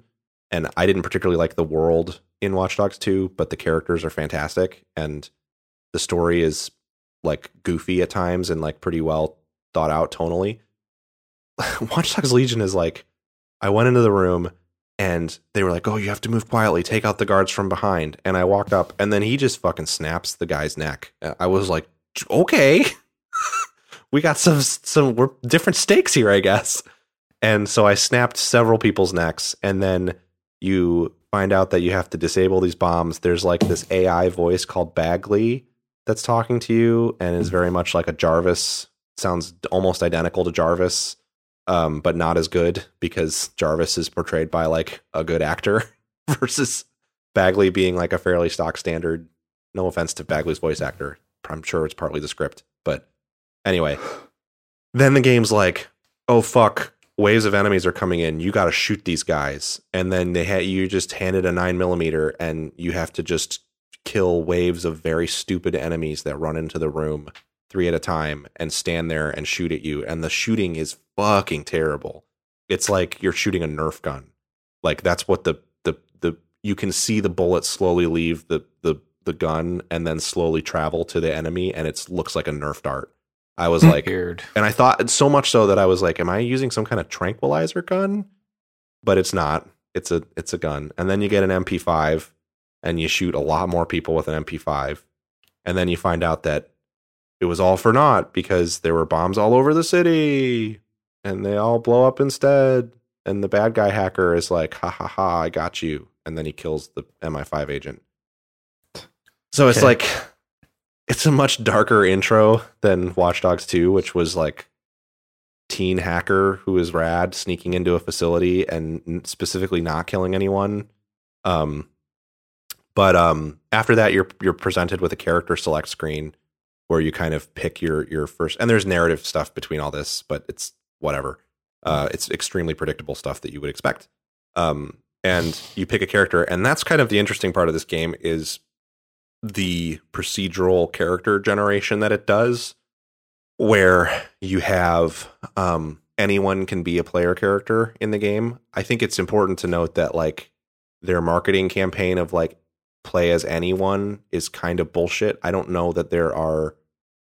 I mean, the uh, they're they're not representing everyone in this game. There are like disabilities that are not represented in this game specifically. There are. Um, I'm. I would. I am sure that there are. Uh, like genders and sexualities not represented in this game. I'll say they don't specifically. It's not like everyone is is cis and straight. I believe that there are trans characters and there's there's people that are have varying sexualities. But still, I think they need to do better if they're going to say play as anyone because Right, that like- language sounds inclusive in a way that it is not. Um, so sorry, Alice. Right, that's like a, that's like a tall order, and when you have the resources of Ubisoft, like eh, you don't Well, really don't have. you know it's hard to animate women? and thankfully that's not on display Oh, here but i mean i think and maybe i haven't played it very much maybe there are people who use wheelchairs in the game i don't know um i don't believe they've shown any of that in their marketing which is something that i would have done if i were to use a slogan like play as Uh, anyone I mean, play as anyone uh, is like not to take away from what you're saying because what you're saying is absolutely true. But it's so easy to go. You can play as any of the characters we've made That's what I here mean. that exist in these open Yeah. world games. Right, So I agree. Right, I mean, I mean, I but just- I mean, like also the marketing was very much like you can play as a grandma, you know, like Yeah. that's what i'm getting. it was at like Yeah. So anyway, Yeah. that caveat aside, I, I just I felt I feel it's important to point that out because it, it's something that's irked me about their marketing the whole time. But that caveat aside, it is interesting to see the way that they um, kind of s- spread these characters out, and um, they have bios that don't really inform their gameplay, but are also it might be like, oh, this person's a rich stockbroker, and so they have like a discount card at a clothing store or something. Um, Mhm. like they have a platinum card for this for clothes, which and then and it goes all the way from like that to like, oh, this person has a gun. That's their special thing. Oh shit! like they come with a firearm. I Uh, saw one, and it was someone's like the the person was a musician. Their trait was like trumpeter, and their most recent like internet search was, "When do you empty the spit valve on a trumpet?" Some of that stuff is pretty clever. But it's like, but it's Uh, like you're you're in your fifties. Yeah, true. They should know that already. You you should know this. Yeah, that's very true. Yep. correct. I the character I ended up choosing was a character named uh, Tanaka, who is a professional, uh, is Japanese and is a professional uh, MMO player. Um, and uh, I picked him because What? he because he seemed cool and he had a has a recon drone for his like special thing he can just call. The problem is that as soon as I started playing as him, I really wish they let you preview their voice because as soon as I started playing as him, he was like, "We got this, fam. You hard," and I was like, "No, I don't want this. I made a poor decision. I don't want to play as this character, but there's nothing I can do. There's no way for me to get a do over. Uh, you can recruit more, obviously, so I don't have to play as him forever. But he was, and and he was like, "This is fucking mental." And stuff like very like playing up the like things shit is wild right now, and it's like yeah, man, you decided to join a hacker collect. You were you were like walking down the street and then decided to join a hacker collective and then just ran to a building and now you're a hacker. It is pretty mental. You're right. So, I don't know. uh, the characters. Is there enough depth to any of them to where you would want to find their entire story? Like, They don't have stories. Okay, That's the great, thing. wonderful. That that I mean, they have their background that you read in their bio, but they don't have stories. The That's story, like the, the the extent to it is that like you reading that like little blip Yeah. that like yeah. how- you don't when to open the spit valve like that's comparison- it. That the real comparison is is XCOM here. That's that's what you're doing. I mean, you're not you're you're in the sense that you can totally like role play these characters and kind of map your own lore to them, which is interesting. And if you like doing that, I think that there might be some fun to be had with it. Um, but there's no they have no depth. The characters have no depth whatsoever, you which is what? like this, the problem with the whole thing. Um, the first thing that comes to mind is this sounds just like the Caligula Caligula effect. Um, I, Yeah. We talked about that last year or something, and it's like basically a Persona kind of game where there's like hundreds of characters and you can kind of get to be friends with any of them, but their their stories are just generic. Like it's yes, like there's a few that have interesting stories, but like it's just so The- generic, and it's like it's it's just a mile wide and an inch deep, right? the characters in Genshin Impact have like a billion times more story than the characters in Watch Dogs Legion. Um, and you know the point, the thing is that's frustrating about this approach, and I- I knew this was going to happen. I don't know why they like. This is a narrative problem that that I don't trust them to solve. If their big gun that they're bringing in is Chris Avellone, like Hmm. who is the guy that they was supposed to like solve this problem. yeah, um, but uh, is the story of the game. There are characters, there are main characters in the game. You just don't play as them. The main characters are the talking heads on your radio. There's Sabine, and who's a who's the woman who kind of runs DedSec, and Bagley, and I guess there's other characters too. And they talk. They do tons of talking. They're always constantly talking in your ear about the story, and they're always constantly talking to other characters. And you're just kind of a. I mean, your characters Your talk cipher. but you're just sort of a cipher that runs around and they're like, now you got to go here and do this. Now you got to go here and do this. And it's disappointing because I think there's actually an interesting game in there if they had said, okay, here's two hours of setup narratively.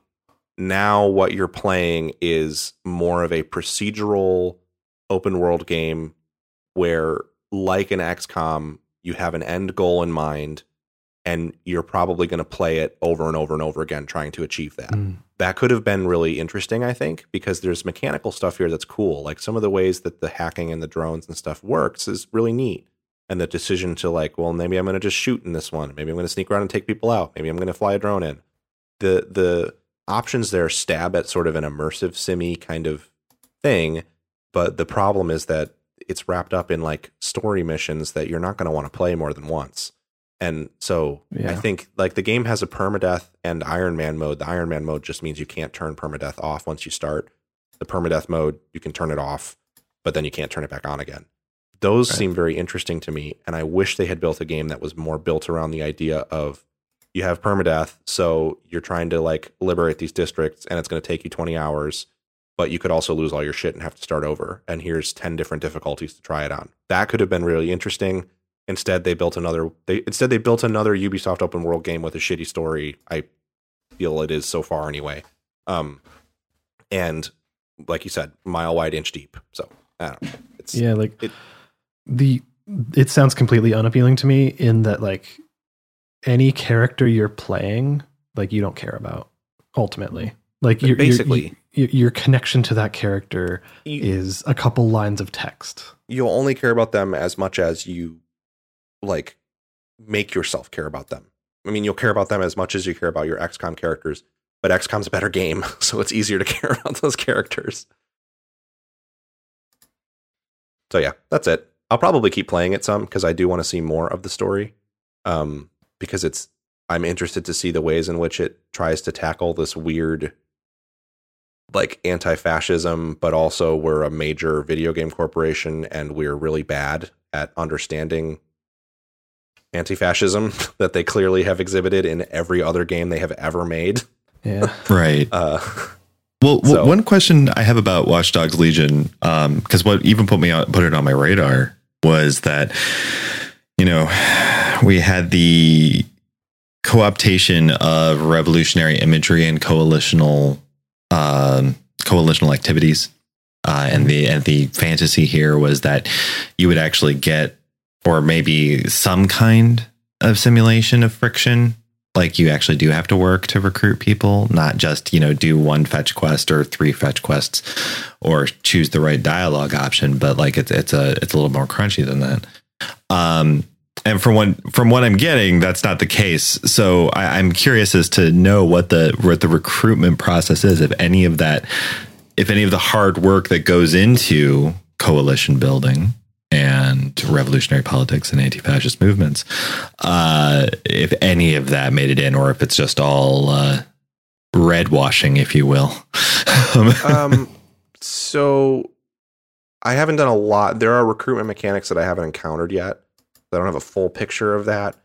Largely, the way that it is portrayed is in character's bio. They have some line that's like the reason why maybe they might want to join DedSec. It's like, um, their brother's in jail. Like that, their brother was was arrested unjustly, or um, they they one time the police shot at them, and when they didn't do anything wrong, like like like things like that that are sort of their like moment of like, oh, this is oppressive, this is wrong, I should fight against it. And typically, hilariously, your opening character, they just like, they're like, here's some people that might want to join DedSec. And then you just pick them from a menu and then you're warped into them and they're like, I want to join DedSec. And then they're, and then, then it's like, you get a phone, they get a phone call and then, and they're like, okay, I'll go there. It's bad. But when it comes to recruiting other characters, it is largely like, it is a fetch quest, but it is at least narratively couched in you doing something significant for them, even though gameplay wise, it's like go here, sneak by some guards, and get a MacGuffin. It it's they they clearly have it's like they understand that coalition building and recruitment for in, in, in activist movements is difficult, but they also don't understand how difficult or the mechanics of actually doing that in real life. Uh, so I think it, it could be worse for sure, but it also could be a lot better. And that's true of so far a lot of the narrative tropes that it leans on. I was extremely concerned at first when I heard that it potentially leans on the concept of like good protester versus bad protester. Um, in that you're this hacker group and the way they set it up is there's like zero day and they're the bad hackers that will do anything. And they're the ones who blew up a bunch of bombs around the city and blamed it on you. And now you're you you've been outlawed and no one believes you and stuff. It's pretty clear from early on that zero day is going to end up being like the head of the private security force that comes in to be the new police force. I, I that seems very thinly veiled. Maybe i'm wrong. Maybe it's more interesting and complex than that. But that made that kind of dispelled those fears because it became clear that it's not going to be a good ver- protester versus bad protester mm. thing. It's going to be a conspiracy theory narrative, which is is fine. I mean, it's and not necessarily conspiracy theory in the harmful way, but just in the like X Files way. And you know, they do they are at least willing to say like the police are bad. That's more courage Novel. than I've seen from most Very AAA novel. video games. Yeah. But I mean, honestly, I wouldn't expect most AAA studios to be, you know, that upfront about it. But yeah, I mean, it's and I should, I should, I should walk that back a little bit. They're not saying right. They're not saying bad, it explicitly. Which is what but... I would say. They're saying that police in this context are bad and doing bad things, which is, and it's a little more explicitly police a police force than you get in something like I don't know. Uh, I was going to say Half Life, except Half Life does this better than Watch Dogs Legion. So, uh, Half Life is another example oh, of a sure. very good uh, of, of anti fascism done fairly well. I was thinking um, of Half Life One, and I'm like, wait, where? But no, you're talking I mean, about like Half Life Two, yeah. yeah Half Life Two. For Watch Dogs is not as yeah. good as Half Life Two. Well, there, well okay. That's a pretty okay. bold Whoa. statement. Whoa. Hold on, you know. I thought, oh, geez. I thought that's what we were getting set up for. That it was better. Watch Dogs isn't as good as one of the greatest games of all time. Oh no. It sounds yeah. okay. It is. Yeah, I it think, sounds. I, am vaguely interested in checking it out, but I don't know if I'm necessarily like full price checking it out. I, I, no, I would a, not pay full price for this game. I would. I would. I mean, I don't like to veer into purchase advice because that's just not my goal as a critic. Really, um, however, I would say this is not a six. You should not spend sixty dollars on this video game. Yeah, uh, um, I have a free copy of this game, but I still don't. I still don't want to play. I I should have been given this a copy is, of this game, but Do you I want my envy You're code? cowards. You should try Alex. I don't know if I, I don't know if I could. Uh, I can try it. I I'll send you. My, I'll send. I'll send you my code. This is fucking wild. So we were talking about it and in our chat, and Alex was like, "I have a free code that I got with my video card," and I was like, "Well, I'm gonna check it out, but I don't want to feel." Basically, I didn't want to feel like I had to play through the whole thing, so I was very much couching it as like, "Please don't give it to me unless you literally have no one else to give it to." And so, but then Alex ended up sending it to me. You had to enter it through the NVIDIA GeForce mm-hmm. Experience Yep. instead of through like Steam or whatever. And then it checked your video card and it would only it only the code only redeems if you have a 3000 series card. yeah.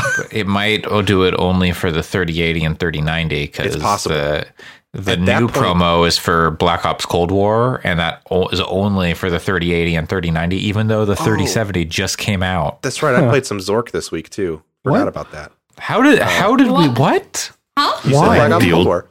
The old Because text There adventure. Uh, was Yeah. yes, there's a there is currently an ARG for Okay. Cold War that has been solved at this point. But if you Ah. play Zork for like a half hour and do a few things, you get a bunch of uh, shit for Cold War. Which again, horrible Sure. politics, but my friends and I, it's our chill out game, so we're gonna play it. Uh, Yeah. um, okay. yeah. I've- so anyway, I I've- played like a I've- half hour Zork. I've Zork sent the code. I've sent the code over to Andre. We'll see what happens. Oh yeah, Anyway, I'll we can try move and redeem right now. The Yeah, best not right game I played this but- week was Zork. Cool. Oh, oh, okay. Uh, well, uh, with with that bombshell, Jeff, how about you tell us about uh, Spain and Catholicism? I yeah. This is gonna. Der- I want you to know before you start, and I won't Yeah. spoil what you're about to tell us about. I can tell you though that this is going to derail my plans for video games for the rest of the weekend because I have been wanting to squeeze this one in for like a year. Now. Yeah. Sick. Yeah, no, Oh, it's yeah. it's it's a it's a lot of fun. Um, and I'm going to start with just some general comments about uh, the sort of top layer, and then we'll dig deeper. It'll be like a layer cake. Uh, so Like a tall pie. blasphemous. Yeah. Oh. No, because that's only one layer, and it's It's all like apples. one disgusting layer. Just just just apples that look like Cheez-Its. Um, so uh, blasphemous. Put Cheez-Its in an apple pie, don't they? Is that a thing? I don't know. I am Uh, people so put sad that I put this on idea in the world. Apple pie? Yeah. Like American cheese. This is going to be gore all over Sorry. again. Sorry, please continue. Blasphemous. I've heard a lot of really good things about it. Yeah. Uh, so Blasphemous is a, a Metroidvania with some Soulsborne influences steeped in Spanish Catholic imagery and metaphysics. In other words, it's the most screwed up game of Sorry, where you kill the Pope at the end because you're pretty mad at him. Uh, on the surface, uh, it's a really visually striking, sprite driven platformer RPG with an extremely punishing difficulty that doesn't quite uh, stray over the line into I'm going to throw the controller at the wall or anything like that. Um, it's also replete with a soundtrack by Carlos Viola, which sounds like what would happen if Godspeed You Black Emperor recorded an al- album in Alhambra after slamming down some vermouth, uh, chowing down on entirely too much tapas. Uh, none of that is a dig, by the way. Um, it's a, just a signal that I can't provide any kind of pretense of impartiality uh, when it comes to the soundtrack because uh, to paraphrase uh, the legendary Junji Ito, this soundtrack was made for me. So uh, uh, much of the game has these huge layers of meaning and significance, and the reason why I'm here today is because I think a lot of American players um, are going to miss out on this, and I wanted to sort of clue them in a little bit. Uh, so I'm here to talk about the art, the background politics informing the game, and why everybody has pointy hats that may give you the shivers.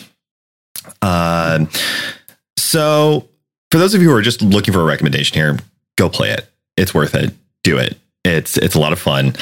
Um, also, not to begrudge the the performances of the English voice cast. They they I'm sure they did a good job. Well, they kind of did a good job. It's not really the actor's fault; it's the direction. Um, but you really ought to listen to the dialogue in Castilian Spanish, um, even if you don't know Spanish. Um, it it there if you do know Spanish, it adds the dimensions of sort of emotional valence that otherwise aren't there. Um, and if you don't know Spanish, it creates a sense of place that um, just doesn't really happen with the uh, English dialogue as much. At least I found. Again, soundtrack seriously rips. Um, the plot extremely briefly, and I am condensing deeply here. Um, a suffering penitent boy's prayer is answered, and El Milagro Doloroso, uh, or the uh, grievous miracle, as it's called, is summoned into being. Uh, this miracle physically externalizes everyone's grace and everyone's sin. People warp and change physically and mentally according to their grace and sin, according to their moral character, as they're judged by this mysterious miracle. You, the player character, are a member of uh, Brotherhood, the Brotherhood of the Silent Sorrow, who is uh, this whole Brotherhood has been excommunicated and exterminated practically by the Church of Custodia, which is the um, land this takes place in. For reasons that are better explained in the comic book, by the way, there's a comic book. It's pretty cool. Uh, wait, wait, sorry, one comic book yeah. or like a series? Uh, it's just a limited run, uh, like I think a two issue comic book, Mm. uh, but it's still pretty cool. Uh, you've been bestowed a sword, a very special sword, mea culpa, and you got to go enact the miracle's will, which is probably uh, go kill the Pope, His Holiness Escribar. So that's like a br- very brief top. Like I'm glossing a lot. There's a lot more there. There's a lot of lore chunkiness uh, that you get, like with Dark Souls or Dandara or something like that. Uh, so the first thing I'll touch on is the art because that's usually the thing that kind of smacks you in the face about this game. This game is visually just evocative. Um, and this is this is absolutely intentional. Uh, it's steeped in Spanish art history as well as an art movement from the ni- early 1900s called Dada. Uh, very briefly, Dada originated in Zurich, uh, Switzerland, considered to be an influence of the Surrealist movement, uh, popularized, of course, by Salvador Dali, another Spaniard. Uh, it's primarily about the formation and reappropriation of images in order to disrupt calcified orders, as well as express latent or unheard traumas that were present during the rise of fascism in Europe. Historical examples, if you want to check out Dada for any listeners, uh, might be uh, Max Ernst, E R N S T, uh, Un Semaine de Bonté, uh, A Week of Kindness. Um, so if you just search Week of Kindness or just Birdmen, um, you'll find Max Ernst. Uh, more to the point, though, uh, while the Dada element of the game's aesthetic is in the trauma laden aspects, there's a lot of deep trauma here. It's, it's a, a, a hallmark of Spanish Catholic art, where you know in the Germ- and the Germanic depictions of Jesus, you get this sort of you know very noble Jesus and what have you, and in Spanish Catholic art, like Jesus is like tortured. He like he's ugh. it's it's it's a whole thing, and there's there's a long like centuries of history of portraiture and religious art that kind of depict this, and this is absolutely in this game. Uh, but all that being said, most of the game's sensibilities in terms of color, form, composition, they just come from one dude, Francisco de Goya.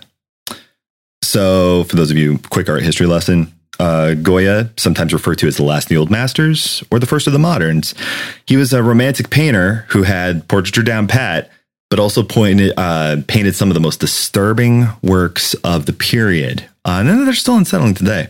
Probably his most famous one that most folks I'm thinking would know is uh, Saturn devouring his son, wherein a huge dude who looks like Dee Snider without makeup just noms a smaller dude like he's the worst cookie monster possible. Uh, That we're not going to take it. And, well, I bet he's going to take it right into his mouth. Um, so, uh, relevant to Blasphemous, though, uh, Goya painted a work called A Procession of Flagellants, which was part of a larger series that illustrated traditions within Spain that more liberal minded folks like Goya wanted to resist, mock, and abolish. Now, describing pod- paintings over a podcast is like a fool's errand here. So, Google a procession of flagellants, and you'll you'll see what I mean. But more to the point, it depicts flagellants in their traditional capirotes or pointed hoods, which brings me to the next point, a brief tangent about clothes. which is relevant to the game for Americans. So, you might wonder when you first see the main character, El Penitente, where you're like, hmm, those those costumes, those character designs, they seem reminiscent of uh, something. Hmm. So here's a fun story. Spain has a tradition going back to at least the 17th century for dressing up for Holy Week. Uh, before then, the capirote was associated with the Inquisition as a way to allude to whatever crimes a person was accused of. Flagellants or penitents would dress up and perform public penance for their sins wearing the capirote flowy robes, which were usually white with uh, some color splashed on it. Everything was very relatively copacetic until a dude by the name of William J. Simmons needed a particular uniform for his political organization. How he came to this decision is a bit apocryphal. Uh, some say he was inspired by a film by D.W. Griffith uh, called Birth of a Nation while others tie it to a folk tradition. But the upshot here is that Simon or Simmons appropriated the Spanish mode of penitent dress for Holy Week to form the uniform of the Ku Klux Klan. Sick. And the moral and creative bankruptcy of the Klan cannot be overstated. But I digress. Point here is that the game's character design will probably look alarming to many Americans, but realize it's not actually connected to the Klan it's connected to the traditions of the Spanish Catholic Church, hmm. which for many may not be a comfort. but it which, is at least interesting versus right. I have no interest in engaging with any media that is associated with the Klan except for that part in uh, the Sinking City where you get to shoot a lot of them. It's true. It's true. Uh, it's wonderful. So. That's actually my favorite part of Red Dead 2. Um, yeah. it's just like stumbling on them and like, yes. or, or, um, or watching Black Klansmen and watching that all fall apart. Anyways, right. That was that was that's uh, a good movie, but also there's that part where they're watching Birth of a Nation and you're like, oh, yeah. I hate this. Uh-huh. Yeah, very much. Oh yeah, yeah. No, it's fucking. Oh my god, Andre. yeah, that's a good approximation of Goya Saturn devouring a son, except it's Michelangelo with a pizza slice. I'm that's and I'm going to see that when I close my eyes tonight. Um, uh, La Cowabunga. Uh, so there's the episode title. Thank you. You have to send me that image, Andre, please. so uh, the the the idea that the Spanish Catholic Church might not be uh, comforting uh, here brings us to the next point. Uh, necessary to understand blasphemous in a deeper way. Blasphemous is informed by a particular political discursive space, which can be summed up in a name, La Leyenda Negra de España, uh, or the Black Legend of Spain. This is a hugely controversial topic in Spain, or countries that were or are colonized by Spain. So please note that while my information does come from scholarly sources, again, I can always provide sources there. Um, I'm going to have some epistemic limitations here because I wasn't born in Spain. So, what is it? Well, it can be summed up, the Black Legend can be summed up as a project of anti Spanish and anti Catholic political messaging, wherein Spain's Northern European rivals demonize the Spanish Empire, its people, its discoveries, achievements, you name it. It's been described by ethnohistorian Charles Gibson as the accumulated tradition of propaganda and Hispanophobia, according to which the Spanish Empire is regarded as cruel, bigoted, degenerate, ex- exploitative, self righteous, in excess of reality. And sorry. So here's where it gets complicated, though. Yeah. For context, what what era was that particular bit happening in? More or less? Uh, the Black Legend uh, really kicked off around the. the, depends on who you ask. um, so uh, I cite an example here that's as early as the 16th century. Okay. And then continues all the way forward. But it's complicated, right? So, on one hand, the Black Legend stain is pretty well deserved. between the conquistadores like Hernan Cortes, Pizarro, the doctrine of terra nullius endorsed by the church, the deliberate spreading of old world diseases, the stealing of land, the comprehensive genocides, plural. Uh, yeah, Spain, along with the other colonizing powers of Europe, like in England and Belgium, are absolutely guilty of profound atrocities. But on the other hand, there seems to be evidence that other European powers really did try to use disinformation and propaganda to disrupt the Spanish Empire through casting them as the worst thing ever. Of note, most of these accusations were super anti-Semitic and racist. Um, which, by the way, keep in mind, uh, the land which was which we call Spain was held by um, emirates and caliphates from the Abbasid and Umayyad dynasties for a really long time. Um, perhaps the most famous character in this line of thinking is the dude who popularized angry comment sections uh, since 1517, Martin Luther, uh, who said some pretty nasty things about uh, both Jewish folk and Spanish folk, which I won't repeat here. Uh, unfortunately, a lot of com- contemporary defenses of Spain against the Black Legend seem to have the implicit or explicit explicit premise of, well, you know, like the Spanish Empire was like, was like pretty cool guys, um, or it's like an extended tu quoque, like you did it first uh, fallacy, which doesn't really work. Uh, but circling back around, I promise this does actually relate. One notable critic of Spanish culture who contributed to the Black Legend, albeit perhaps unintentionally, was none, other than Francisco Goya, specifically with the painting series that involves a procession of flagellants, which is the painting that inspired Blasphemous. uh, Blasphemous is a game that elaborates on a picture of deeply Spanish metaphysics and culture, and it has roots in the Black Legend in both plot, imagery, song, and design. Hmm. So, what is Blasphemous when we take all this into account? What does this all, the, all this information do for us? Well, first, it makes it, in my opinion, a rarity in modern action RPGs. It's steeped in a specific art history and political tradition. In some ways, there's something similar happening uh, with a sense of origin in Blasphemous that's happening in Pathologic 2. Though I will also be quick to point out that Pathologic 2 has a much more progressive political undercurrent to it. Uh, second, I think the game's meaning shifts a bit. Um, you are pictured as detritus at the beginning, bare life, that has been thrown into this very uh, evocative flesh heap. Uh, the body has been the body that, but the body which has been thrown away, ends up fighting forward anyway. You end up helping the kissers of wounds, or perhaps uh, vanquishing the monstrous agents of the church with such colorful names as Crisanta of the Wrapped Agony, Exposito, Scion of Abjuration, or Lady of the Blackened Face. In other words, El Penitente, the penitent one, is not merely another flagellant in the service to an order gone rampant. El Penitente could be seen as an extension of the desperate torment of those so deeply imbricated in the system who still must resist, who work to overthrow it, who endure their own song of guilt in order to drown out a perverse symphony. In still other words, the Dada impulse of resistance and disruption through targeted appropriation, in El Penitente's case, the appropriation of a proper pilgrimage, which is basically what the game is, ut- utilizes the force of trauma to wield a blade against an unjust order. But all of that being said, it could just be a game filled with anime bullshit and weird Catholic stuff. so it absolutely, that could be the case. But an Evangelion game.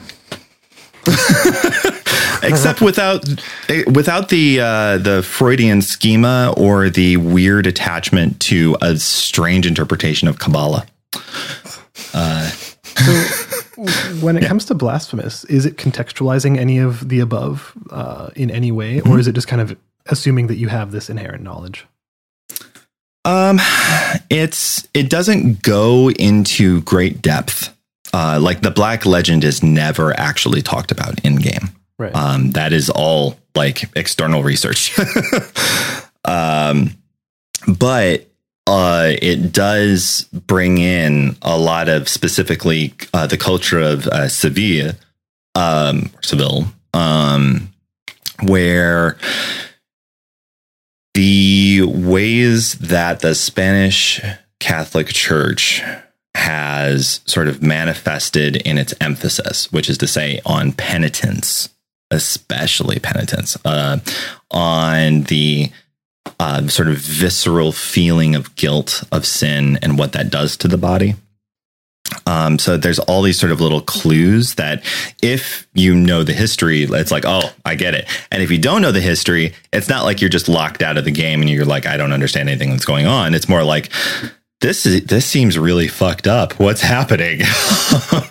I, I what is going on? I would be yeah. so interested to know just how intentional that is. You know, right. like I would be yeah. so interested to know if it's if the developers um, were fans of Goya's artwork and Mhm. had a cursory knowledge of the things that you're describing and then made a really fucking cool looking game out of it or if there was a deep a deeper desire to explore these themes you know like it, it's just and, and i'm not taking anything away from them either way um but it i what i find so fascinating about this game and i'm really glad i waited to play it until having that education because it's a lot of Mhm. stuff that i didn't know um is like i wanted to play it for a long time because i find the spanish catholic imagery you know i'm at least familiar with goya and goya's works um and the procession of the flagellants and stuff so um i was immediately taken by the game's art style but i think it's interesting that like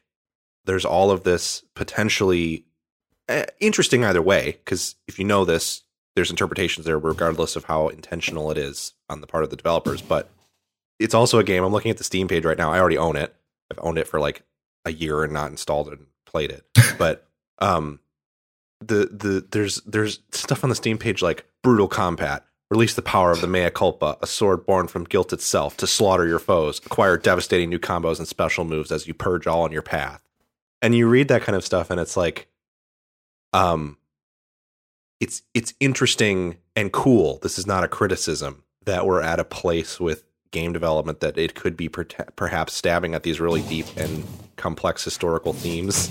And also that's the marketing on the steam page for it. Right. Like Right. it's, it's very exciting to me that there is the potential for that because I think that in the past games I think about we talked about Half-Life 2 and its anti-fascist themes um Half-Life 2 is a game that I remember blew the doors off of what a game story could be to me when it came out because it was that it was that like and it's one of my favorite games of all time. It was that like this is a fucking awesome sci-fi shooter and also that I can say like oh this part in the game is so cool.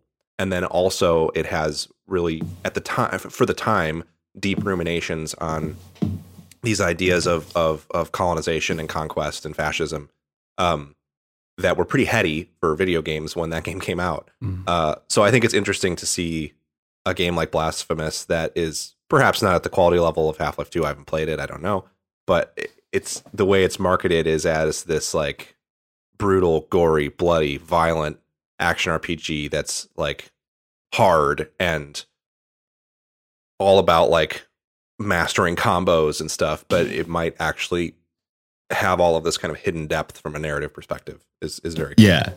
Yeah, no, absolutely. And to answer your question more completely, um, I'm looking at their click, uh, click starter, Kickstarter. Clickstarter is different. Uh, and they literally have Procession of the Flagellants um, on their artistic inspiration here.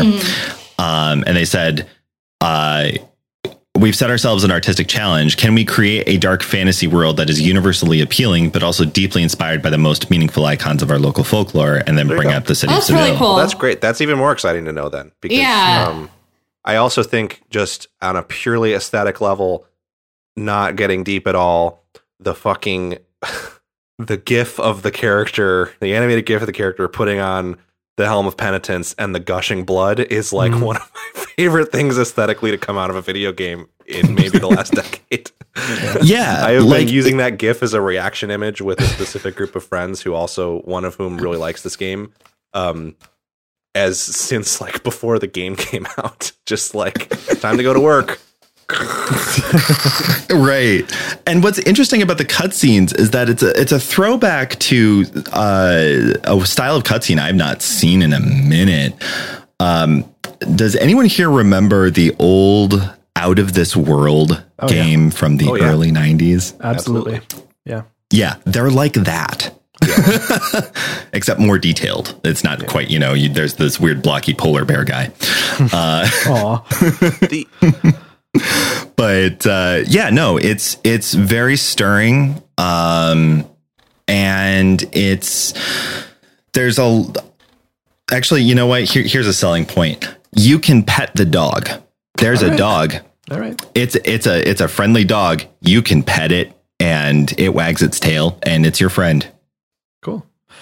This the only other question that I have, um, that uh, this is very specific, but and Yeah. and, and and a little bit silly, but is also interesting.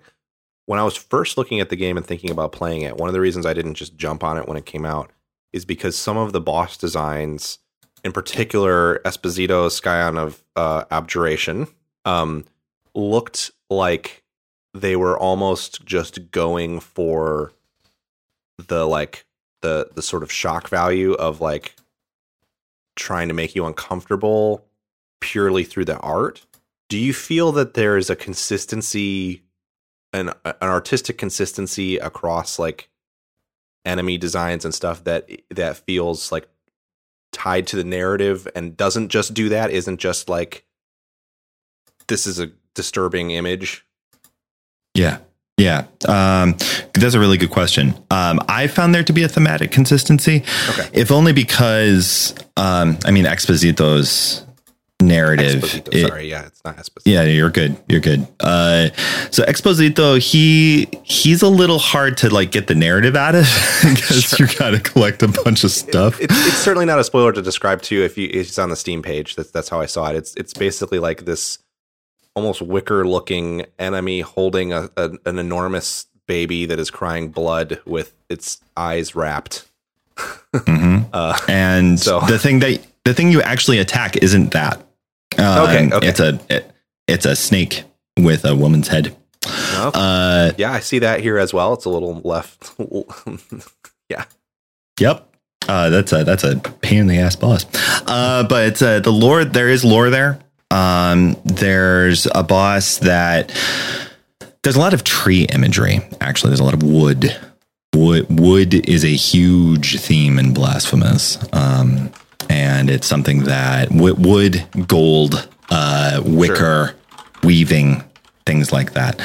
Um, so the, I, I found the bosses to be to track pretty well. Um, like they're not they're not just shock value for the sake of shock value. There's there's a purpose. You kind of have to dig for it a little bit. Yeah, that's fine. But yeah, it's and, and it's really Uh, a just it's not even a like I'm not going to play it if this isn't there, but it's something like when you look at like um and it's a game that I haven't finished. I'm hoping to finish it on the PlayStation 5, but um when you look at like the cleric beast in Bloodborne, that's a very disturbing image, but it also in context the approach to it, the fight itself and what comes after feels really really um consistent and and um and like thematically kind of relevant to the world and stuff and it's hard to get a sense for that with some of the the the just like screen grabs of boss fights that are on in Yeah. the marketing material so i was just curious it was i was going to play it i'm going to play it either way but i was interested to hear your thoughts on on Yeah. that Yeah, no, absolutely. Um, it also has a surprising amount of hidden quests, and that you can absolutely miss and mess up.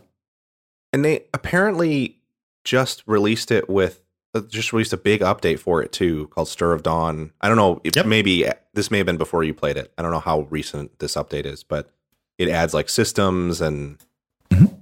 uh new story content a new game plus like all Yeah. kinds of stuff so it, it sounds Yeah, like no. to some extent they are supporting it still uh which Mhm. is cool to see Yeah, no, it, that, I, I highly support uh, Game Kitchen, which are the developers who made this. Um, they they did also uh, the Last Door uh, point and click horror Oh. adventure, which you would probably really get a kick I out haven't of. played through it, but I am familiar. I've played a little bit of it. Um, that was like it was originally like online. Yeah, yes, yes, yes, yes, yes. This is a game that was originally browser. You could play it in a browser. Um, Mhm. and I've always meant to go back and play through it because I played it before it was finished. There was like a demo Right. of it in a browser. Right, right, right. Exactly, exactly.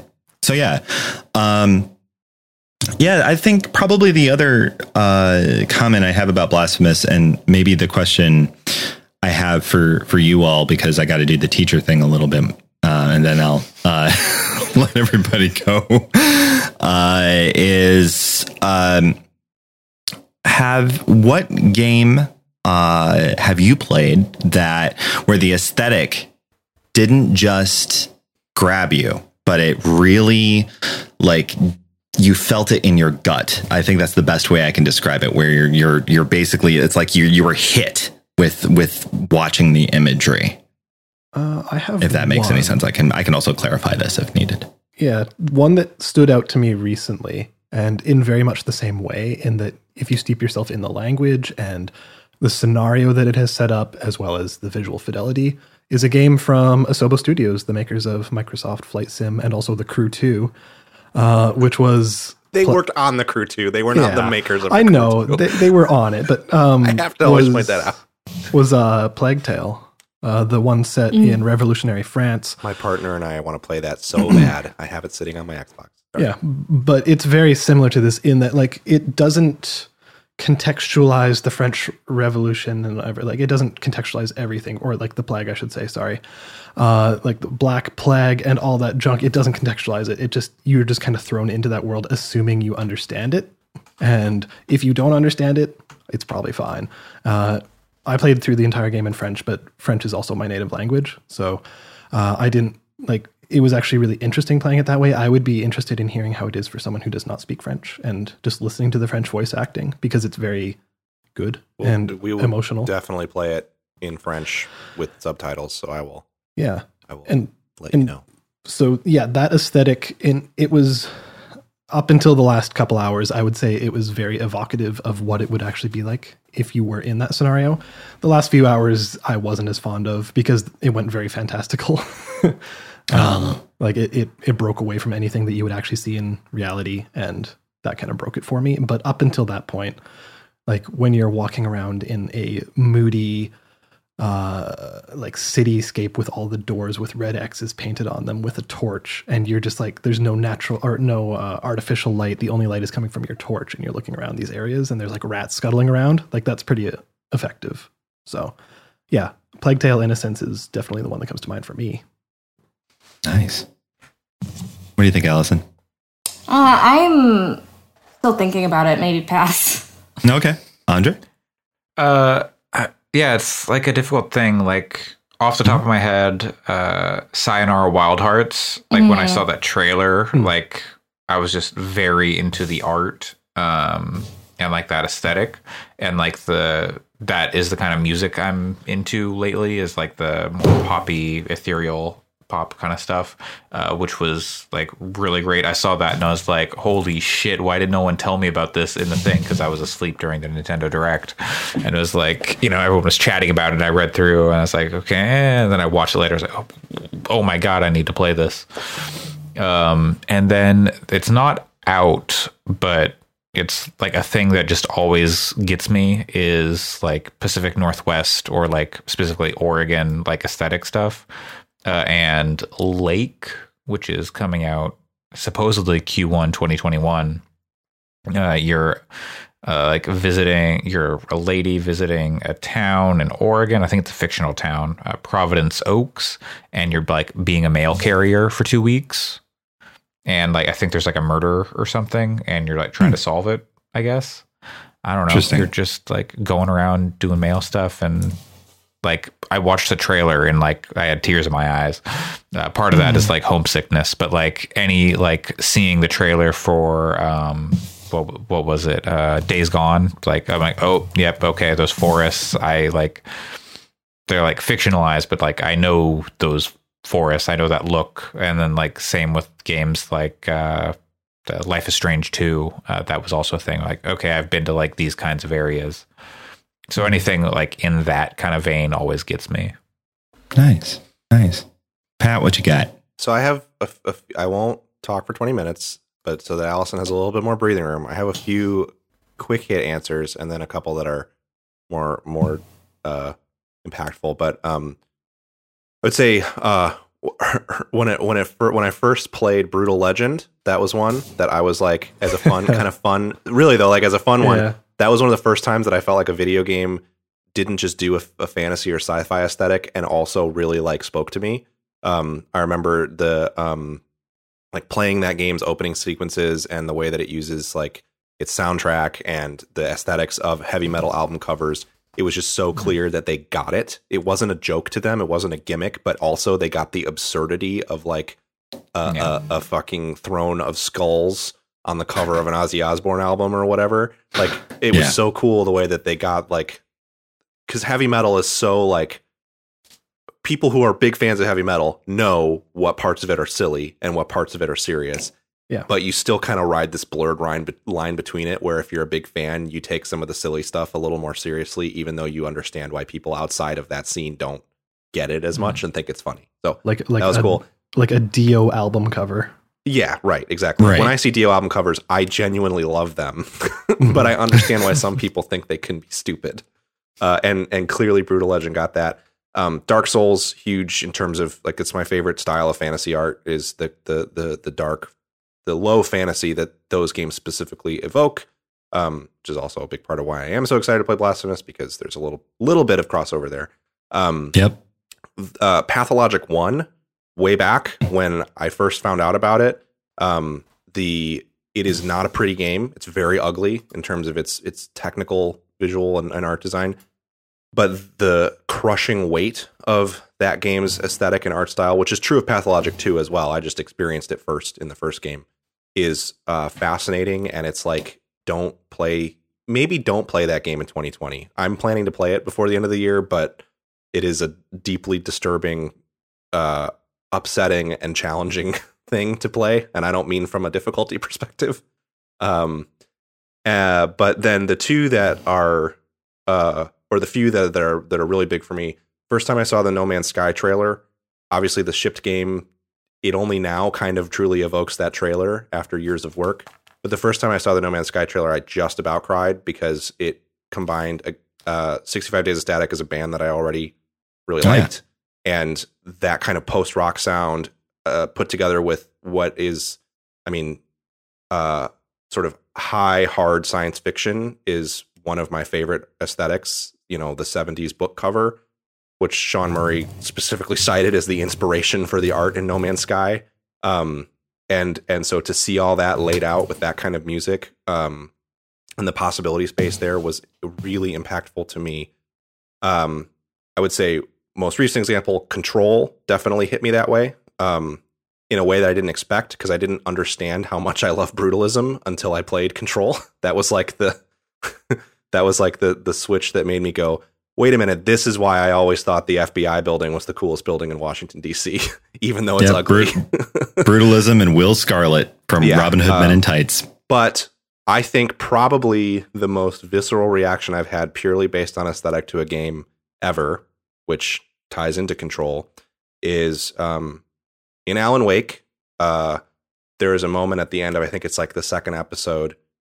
At this point, the game has been established as a amalgam of Twin Peaks and Stephen King, uh, and um, and even other kind of more disparate uh, horror themes, which is already a thing that I really dig. And then um, there is the moment where uh, the I forget the name of the character, but she's on the she does she makes the phone call the end of the second episode, and then it starts playing Poe's "Haunted," which is one of my favorite songs of all time, and no one knows that song. like I think I, I ex- people on this podcast maybe, but for the most part, Poe is like this forgotten relic. Like sometimes, like a signpost in the desert, somebody mentions Poe, and I'm like, yeah, Poe. Yeah, the guy who wrote- ruled. Uh, the guy who wrote House of Leaves, his sister. yeah, exactly.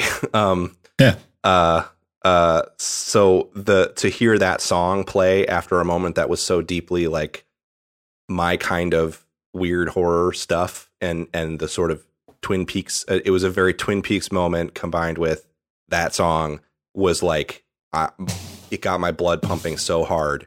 And Oh, yeah. uh, it was really, really, really a really, really cool moment. Um, R- I've had more emotional Rose? moments with games before, but from a purely aesthetic perspective, I think that's the one that hit me the hardest. I've Nice. just been thinking about Alan Wake. Is that was it Rose that made the phone call? It's it's uh, uh, she calls from the like cabins, and like Barry is calling to set something up, and the reveal is that the the scary the woman, uh, the writer's wife, who's like the the like apparition, is Yeah. behind her and kind of is like possessing her, um, or or you know controlling her. That's the Right. that's the moment, and then the then the Poe's song plays. Yeah, I'm pretty sure that's Rose. Anyways, cool. So, Allison, what you got? Yes. All right. So I actually figured it out. So because I was I was really kind of stuck on the kind of um, you know things that are familiar to you in real life, which I don't know if I've really add that much. Um, but one of the things that uh, really influenced me, um, just like kind of my aesthetic style and my aesthetic um, things that I like, are Studio Ghibli movies. Um, like I Oh, saw, I saw Spirited Away in theaters when I was like 11, I think, and then after that, I was like immediately hooked and went and watched every single movie I could get my hands on and watched pretty much everything and, and loved it um, around that age and it was really formative. um, so the two ones that come to that are obviously uh, Ni no Kuni, which I still haven't played that much of. Like I've played a little bit of it, but I haven't really dug deep into it. But just seeing that aesthetic art style in a game the first time I saw it was just like, I don't know. It, it felt very much like, oh, you can play as as in a movie. Um, and the other one that's a little bit less direct, but still kind of gave me that same vibes was the original um, Legend of Zelda: Breath of the Wild trailer, which just like something about the music and the kind of nature aesthetic just gave me like just these really great vibes of of that. So um, that's something that always, if if something is kind of Studio Ghibli reminiscent in any way, it'll just make me go like, yes, please, uh, take my money. Right, right. No, that makes sense. Awesome. Thank you. Thank you everyone for sharing. Sorry for for taking up a little bit more time, Andre, but at the same time, like It's interesting. Well, it's good. um there there it's one of those things where like being aware of what can viscerally pull at you can like also like change the way that we engage with media, right? And Totally. like the more that we're aware aware of that, uh like in my case, I'm a huge sucker for Spanish culture. Uh like I I any- anytime you put this anything Andalusian, like I'm like, okay, let's go.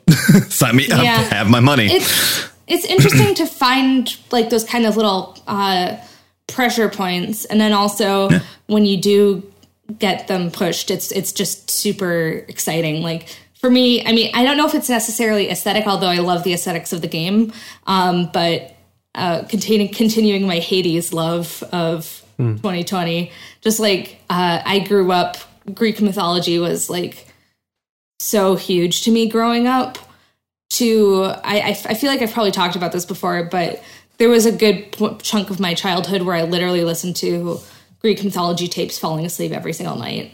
Um, so it's it's just like viscerally being like, it's that guy. I know who you are. Oh boy, it's uh, I'm sure ready, and like having something that's like so directly not just like taking the aesthetic of it but taking the actual stories and actual characterizations and everything and just kind of like going deep on it was just really super exciting for me and still kind of th- is thrilling whenever I pick it up and I kind of only didn't list any super giant games on when I was talking because I have they've kind of damned themselves to a degree because I think they are perhaps um, one of the most impressive studios from an aesthetic and art direction oh, standpoint oh yeah oh totally. that exists ever in the history of games. So the artwork for like the promo or like the main artwork for Transistor is like maybe my favorite piece of Oh. game Oh, that's so art good. what's ever. What's funny is that while I certainly feel an emotional connection to pretty much all of their art, I don't have that like gut punch reaction to it simply because I kind of expect it. Like Yeah, and- they always meet or exceed my expectations, but If- it's when I saw the Hades art, I was like, that's fucking rad. But I If- also, when I saw the Supergiant logo, expected to be blown away by something, you I know? feel so like, it didn't though- have that emotional like gut punch that you were asking about. It's just amazing.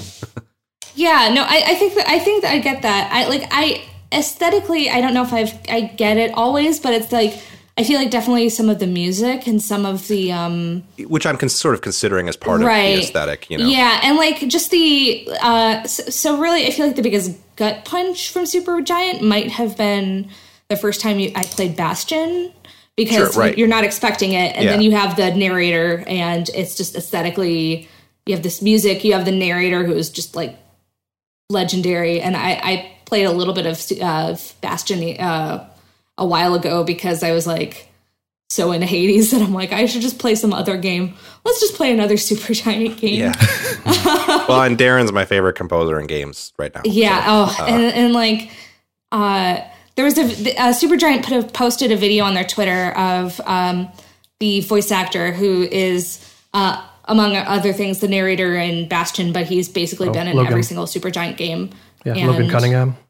Yeah. Yes, and it was like, dude, you're you're such a talent. he, he is it's so funny amazing. in person i haven't met him but i was i, I was uh fortunate enough to attend the their 10 years of Supergiant at pax a couple of years ago or last year i guess it was um that daniel dwyer hosted and uh they were all it was like Jen Zee was there greg Kasavin was there logan, logan was there there were um a couple other people were there um ram was there i think uh and logan's funny because he's simultaneously like seems very approachable and is also like s- super imposing at the same time like like like a not imposing like not on purpose i don't i think he's ex- he seemed extremely nice on the panel but he also is such like a a, a like force in the room yeah. it's Oh, like, I bet. it's like i really want to go talk to that person because they seem very warm and friendly but also i really need to get it together before i do because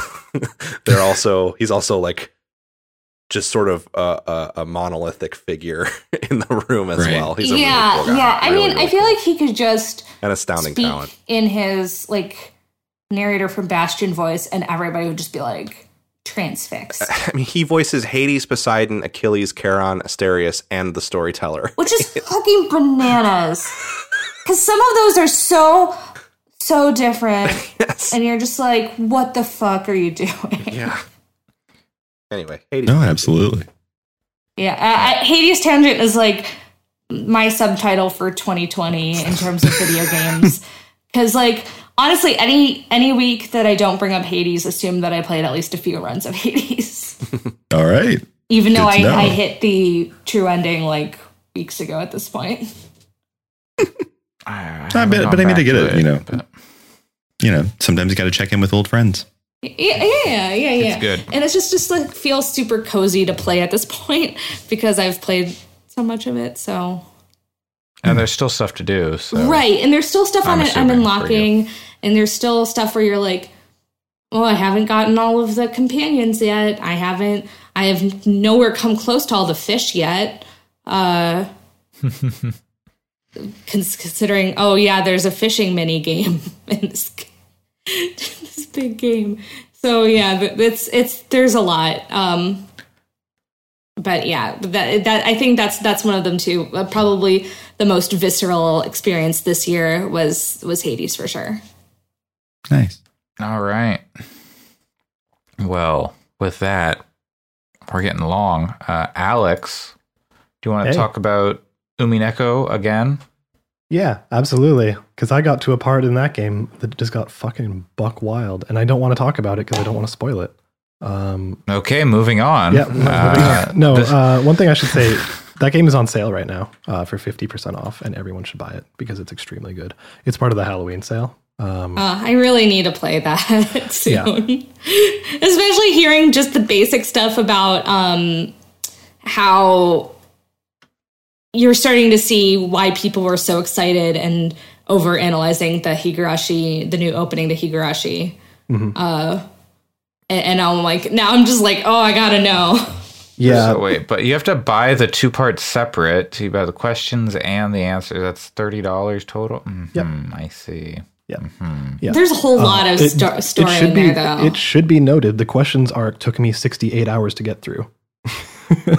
and I'm which is either like a, a something to bring you in or something to make you mm. yeah, the like- dangerous sorry go ahead no, go for it. The dangerous. the dangerous thing I realized, I had started reading the manga, which is very good. The first volume, well, we won't get into it. There's some stuff with the writing that I skeeves me out and I'm fucking sick of, but that's that's a personal journey I've been going on this year with my anime consumption or, or anime aesthetic consumption. But um the uh generally it's really well done. Um the the art is really great. Most of the writing is really great. Uh but I realized in all of my hemming and hawing about how I would love to play the visual novel, except I want to play it on iPad. It's a visual novel. I could Steam stream it very easily Hmm, yeah. uh, because the the Steam Link app for iOS isn't great, but it works totally fine for clicking through a visual novel. So there's really no reason that I would. There's no real reason to read the manga over playing the game aside from just the different delivery method. I can use the same device to play both. So I may pick it up. We'll see. Yeah. I don't No. think I'd get through it until probably 2022. But Yeah, it's- After a- you've completed the trails and the trail trails of cold steel, that's the Yeah. one. that's a that'll always be a background thing. I, I have no there are no illusions there that I'll get through that anytime soon. I've I have not promised as such. Anything Sam says to the contrary is bullshit. I probably won't play Trails of Cold Steel 1 until 2024. if then. Um, if, if then. So one thing I'll say about Umineko, and now that I'm relatively close to the end, like I'm about halfway through the answers arc, um, which probably leaves me with about 30 or 35 hours to go. I don't know. Maybe the last chapter or last episode will be extremely long. Who can say? Um, I find it there's eight episodes is what they're called, and each episode is about 15ish hours plus or minus two, we'll say. Um, and I would say each of those feels like you're reading a book in a series. So if you think of it that way, it's like you're reading an eight part series uh, in with eight different books. And uh, it just happens to be that these books are they have a soundtrack, they have voice acting, like voice acting for every spoken line. Uh, they have actually if you if you use the the PS3 patch because there was a patch or a PS3 version which had really really high fidelity art and animations, there is a for the PC version you can get a patch which puts all those in and like fixes all of the uh, cutscenes and stuff to not have spoilers because the Steam version does, and things like that. Like yeah, you're reading a really high fidelity book and a really high fidelity series of books, and by the point I'm at, which is like, yeah, episode seven ish, it's fucking nuts. Like the narrative just is completely subversive in a way I never would have expected. Even though I know his works, I know what he's capable of. uh, it became a total subversion of tropes from both the mystery genre and the fantasy genre in a way that I was not expecting, and it's really cool. Like, uh, in a non spoilery way, there is something that's happening on a surface level. Like with these characters who are interacting one to one, they're speaking, there's a murder mystery involved, and they're trying to figure everything out. And like it's freaking them out, it's horror based and all that. Uh, hence why it's in the Halloween sale. And then there's a meta layer above that. And the recent reveal is that there's a meta layer above the meta layer. which is Meta meta layer. yeah, it is executed extremely well. And even saying that isn't a spoiler because once you get there, you'll just be like, what is even happening in a very good way. So uh, we don't have to talk about Umineko too much longer because uh, it's still not done. And we've been talking about it for almost a month now. Uh, I, I, hope- do believe the first time you talked about it, you said you wouldn't talk about it every week. yeah, but it turns out it's really good. And I think it's up there as maybe my favorite piece of media I've ever consumed.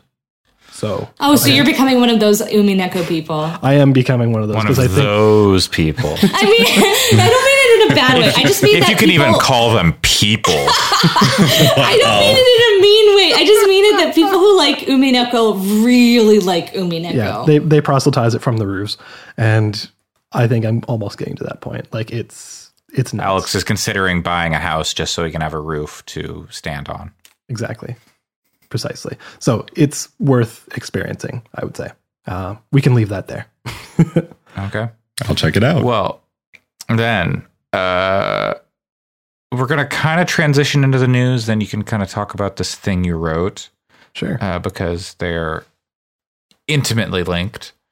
Uh, so that's it for game talk, and we'll have probably we're not going to cover all this news. I don't think it's not enough hours in the podcast. anyway. Yeah, we'll see. Uh, so the main thing that we're going to talk about today is Cyberpunk 2077. It went gold, everybody. It was it was ready to ship. It's out in like three weeks, less than three weeks now, right? It's going to be great.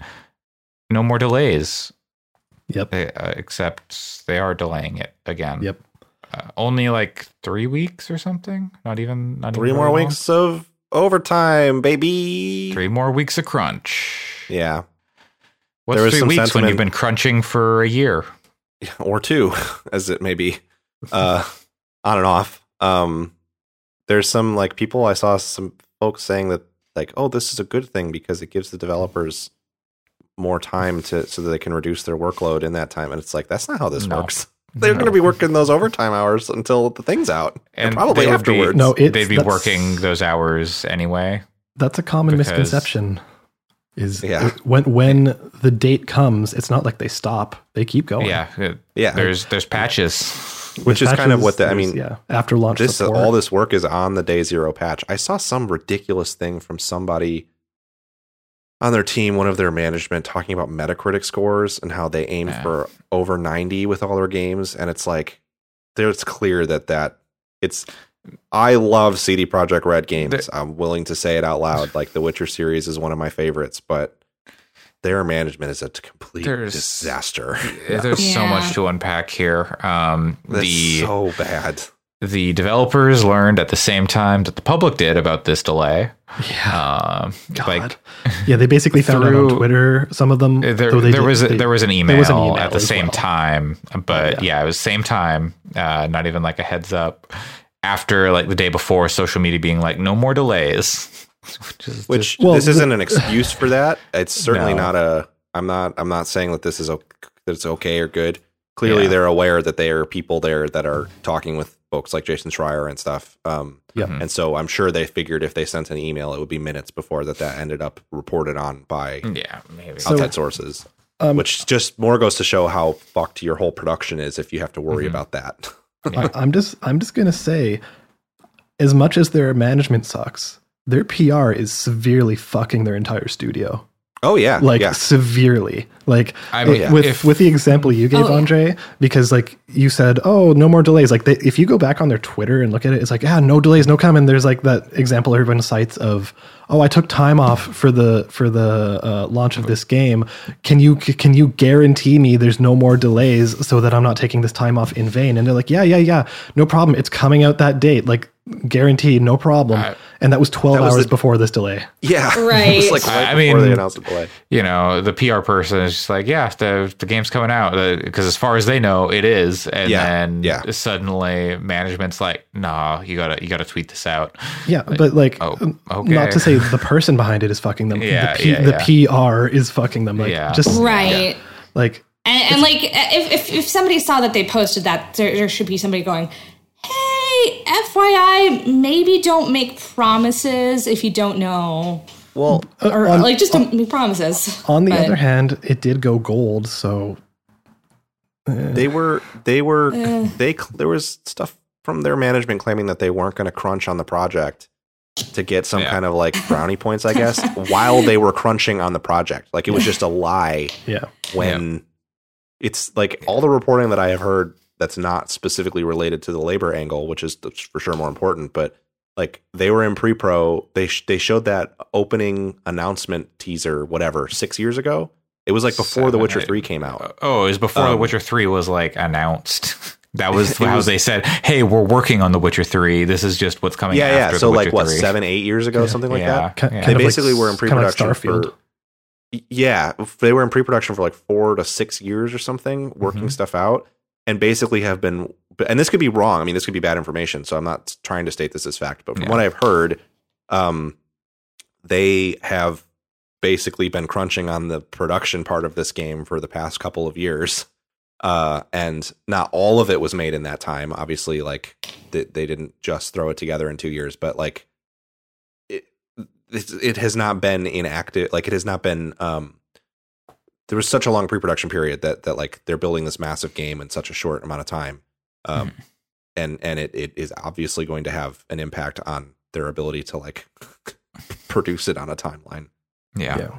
it's it's bad i almost am like i think the key thing to segue to your article alex is this is should be used as a springboard for conversation about the wider problem with games game development and labor associated with it um because cyberpunk is fucked cdpr is fucked there's not really much that can be done at this point to save the people working on this specific project Right. On this specific game, it's it's I mean, there's still a few weeks, but it's like there's it's pretty much done. Like yeah, I mean, yeah, uh, yeah. they're not they're not going to change anything to to make it better at this point. Uh, there with this stuff, but um, but I think it should be used as a as an opportunity to talk about the issue more broadly, Yeah. which Alex wrote an article about.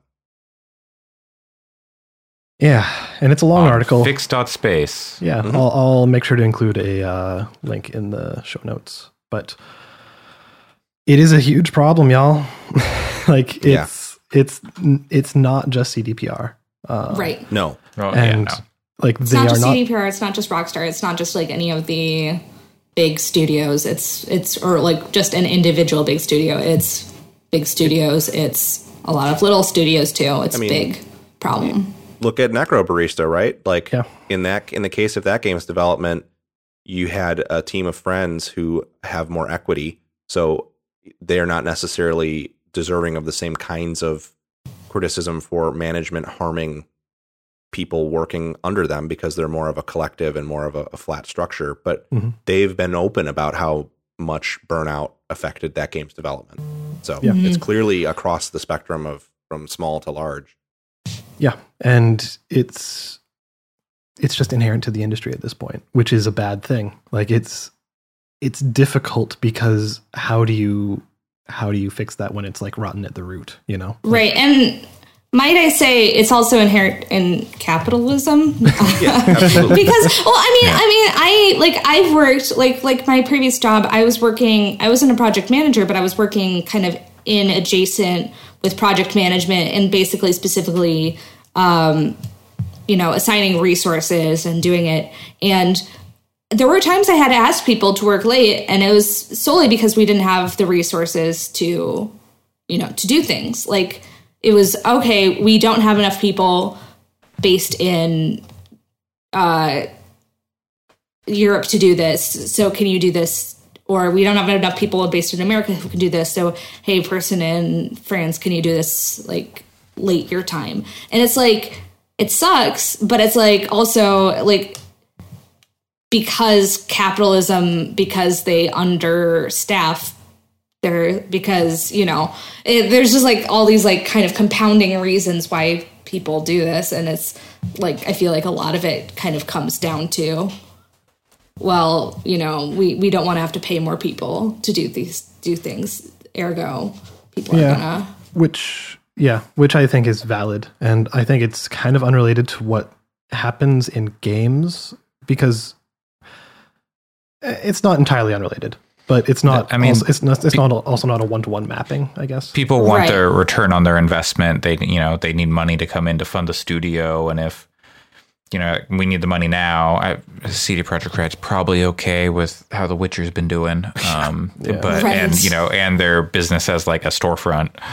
Um, but you know, there comes a point where like you do need to put a thing out, but eh, but that's more because of how the economy, capitalism, and stuff have been And like structured and re- require like a product to be put out there within some reasonable time frame. Well, and capitalism has begotten a culture of consumption that demands that CD Projekt put this game out because people demand it. Like, even if you remove the aspect of capital from it, because of that, because of the influence of that structure, we expect like, when's the game going to come out? The game's going to come out, right? When's the game's coming out now, right?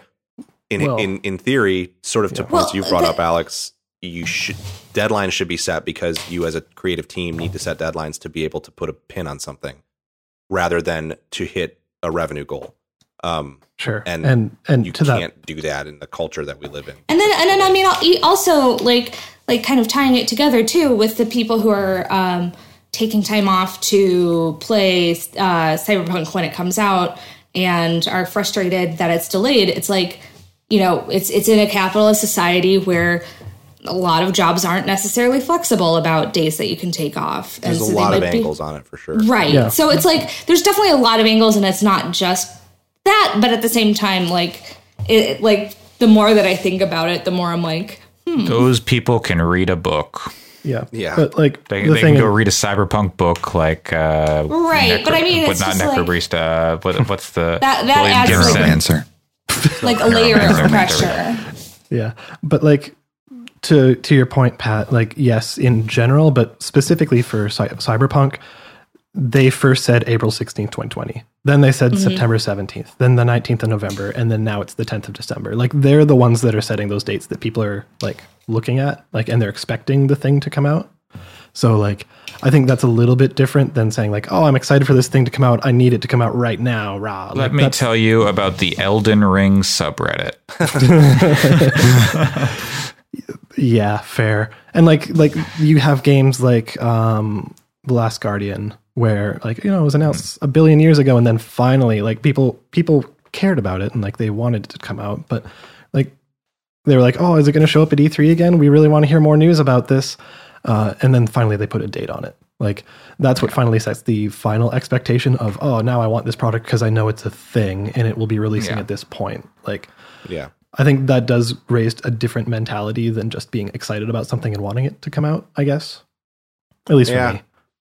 I, I, I think they're getting death threats from people. Yeah, that part is because they won't release the game, and that that stuff, that Yeah. toxicity is largely bred from the kind of entitlement that comes with the culture of consumption that has developed around and been influenced by capitalism, in my opinion, anyway. Um, because in a in a better world, we would say, "I'm really excited for this piece of art that you're creating, and when you're ready and to give it to me, I'm I'm I can't wait. But take your time and do what you think. You know, manage the project the way that's best for you and the health of your team and yourself. Yeah. Uh, but we don't do that because they put a date on it and Oh. everyone expects to be able to buy it and then everyone's like well i'm giving you money so i deserve i, I you owe me and i own you because because i'm paying you for this product and yeah It's like they don't give Yeah. a shit about your sixty dollars. yeah, it, Yeah. It, it seems to come from a place of entitlement, but also just a, prof- a profound lack of understanding of how games are made, which is or also just human kind of, empathy. or or, Yeah. or empathy. But like that's kind of what the article I wrote tries to address. Yeah. Is which i think is why it's it's very effective um, Yeah, what- like- it- because it, it does look it looks very mechanically at the problem and i appreciate that you took um you you you took a clear stance of like hey this is bad in games and didn't really leave room for argument against that but also outlined very mechanically why this stuff happens the way that it does. Um, so i think it's a very useful it's a useful counterpoint i think to the reporting that's generally pretty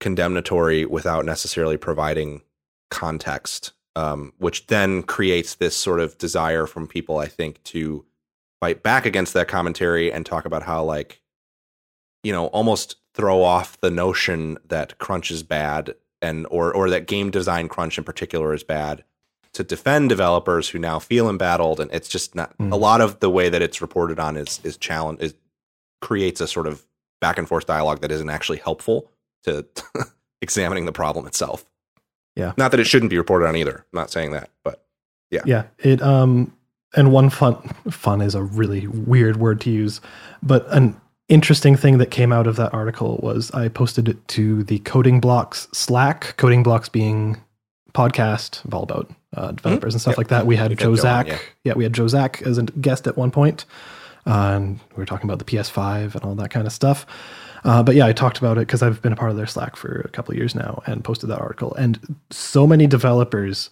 in uh, came out and talked about crunches they've experienced uh, with their workplace, not in games, some in games, and like it's been a really interesting dialogue to see because all of the people are saying, "Yeah, this is this is the thing that people aren't vocalizing." And Yeah. it need it needs to be vocalized at some point because people are getting really aggressive without Yeah. understanding um w- like objectively what's happening yeah Mhm. like And I think the- that's the- the- they're being fantastical with it almost they're like oh games kind of like you put in quote unquote effort and then they come out you're not putting in enough effort it's like no there's a lot more to it I think Yeah. there's a danger too, not to take away from the personal experiences of any particular developers either, but like with all things that are um, sort of um, manipulative and and kind of harmfully. Uh, I think the term gaslighting here is really appropriate. Yeah. Um, you can work in an environment. I say as someone who has been through this, where the crunching and the overtime, and this was from a um, IT perspective, so kind of adjacent but not directly dev, um, where I believed that what that my crunching was for the good of the company and it was Mhm. a good thing and that it was just the way it was. So I think there can be a danger where when you are inside of that environment where you're kind where you kind of justify it. Um and it's not that I was necessarily concerned about that with your article because I think you're a very like analytical person, but I think what your article does that is very strong is it is it's presenting a lot of objective truths without um without doing that thing, without like saying, here's my perspective as a developer, but then also stating a bunch of stuff that's very arguable from the outside. That's kind of like, I don't want to tell you what's best for you, but you've also kind of been manipulated into thinking this is okay, which is what happened to me. And I didn't really understand it until I was no longer in that industry and in that space. And it's not even because the people that were at the top of that particular company were bad people. I think genuinely that they're good people, but it's just because of the systems in place and because of the realities of um, you know, broadly capitalism, but directly so a lot of these industries, good people are led to build sort of a toxic culture uh, around overwork without really realizing what they're doing, and then everyone's suddenly all in on it without Yeah. getting. it. It- I think Yeah. Jeff had thoughts too, and is Yeah. making a face that is like, No, go for it. yeah please. so uh yeah so this is everything what, what how people are sort of conceiving of this um it tracks a lot of the stuff that we talk about in political uh, philosophy quite a bit um so first point um everyone should go read alex's article and, and I say this as a person who analyzes arguments for a living. It's it's a really cogent article uh, that gets at the the core of things, uh, especially with crunch culture, really well. Um, so everyone should go read that. Uh, two, uh, precarity, uh, which is uh, what I heard Allison uh, talking about uh, as a as a condition and a consequence of capitalistic uh, mechanisms and procedures. There is something about precarity, which especially manufactured precarity, that uh, changes people. It changes workplaces. It changes environments. It changes the way that we demand and we think. Uh, especially when we're in a precarious position. Uh, as a as a person who is currently in a precarious position because I'm in academia. Uh, and the, the culture there's there's many parallels between game development and academia, where they rely they feed on your passion, um, like vampires. Uh, anyway, uh, so there's there's there's the precarity condition where uh, just to be clear, precarity refers to uh, the state of being where uh, you're on the edge of uh, something drastic, something horrible happening, something. Uh, it's where a lot of Americans are. It's where a lot of people all over the world are. Where it, you know, you're one paycheck away from just completely being homeless. That's precarity, and capitalism, and uh, in addition to neoliberalism, has this way of going about things. Uh, the thing that Pat was talking about in his three is kind of interesting too because it means like okay uh, there is a thing that actually mentioned by Michel Foucault, where uh, we we kind of know it as you know the panopticon and what have you, and think about jails. But the thing is, is that the really insidious thing about surveillance, jail, carceral culture, and capitalist culture, when they all start to dovetail, is precisely what Pat just described, which is your boss doesn't have to supervise you and surveil you. They will. They probably they probably feel like they need to exercise exercise that power, but most of the time they don't have to because you do it to yourself. Oh yeah. I mean that's part that's part of the whole deal. I mean, Althusser t- even talks about this with interpellation, where with like uh, imagine a cop or a boss saying, "Hey, come here. You know are no longer the self that you are at home. You're no longer the self that you are when you're a child or when you're with friends. You are suddenly I'm an employee or I'm Well, a criminal." The And thing is, like, it changes. You're, you're Yeah. totally right. Like, and speaking with academia versus software development, like something I've seen personally and from stories I've heard from friends as well is like people who spend all night in the office so they can, you know, sleep in the office, wake up and be there in the morning. uh, so that they can continue. Uh, I have had friends who have worked at EA, um, and like a couple of them basically rented a trailer, like an RV trailer kind of thing, that they basically like parked in the parking lot of the office so they could be closer to the workplace. And it wasn't one person who did that. It was because it was a collective unit. Like it, it became normalized for them. They're like, yeah, uh, more multiple people are doing this. Uh, totally, let's do this. Let's be excited about it. Let's do this. And they don't realize how toxic that is to themselves. Like it's, it, it's not Right. a, it's not necessarily a lack of self respect. It's potentially a lack of foresight and critical thinking, which like I've been there, uh, especially in academia. There, I've spent many nights, uh, you know, hundred percent like staying up all night doing stuff just because, just because of momentum kind of stuff. But like not being like, okay, I should take a break and rest, uh, just because like my roommate was doing it at the same time. It's like, oh, okay, yeah, this is normal. Let's do this. So Well, and the part of the problem with that, and this is true of artistic pursuits, it's true of a lot of, you know, it's true of, you know, whether you're a developer, if you're working on medical software, if you're in academia, it's true. It was true like, in my experience. What it was is I was working in an IT environment, getting kids hardware and and software infrastructure and network infrastructure for learning. And you care. You, I came to care about it. I, I was really passionate about that because I felt like we were doing good and I think that we did do good too. I, I don't think it was just. I don't. I don't think that that was nothing. Um, and the people that I worked with, nobody at that company was making a million dollars. People at the very top of the company had pretty reasonable salaries. Like it was gen generally and genuinely a pretty good a collection of good people trying to do good work and also pay their rent. The problem is just that because of the system that we operated in, it wasn't sustainable in a way that allowed everyone to have a meaningful life. And the scariest thing, to your point, Jeff, about the change from you know being yourself at home to being an employee is during Mhm. that time I had one mode. There was no, there was no. I didn't come home and change.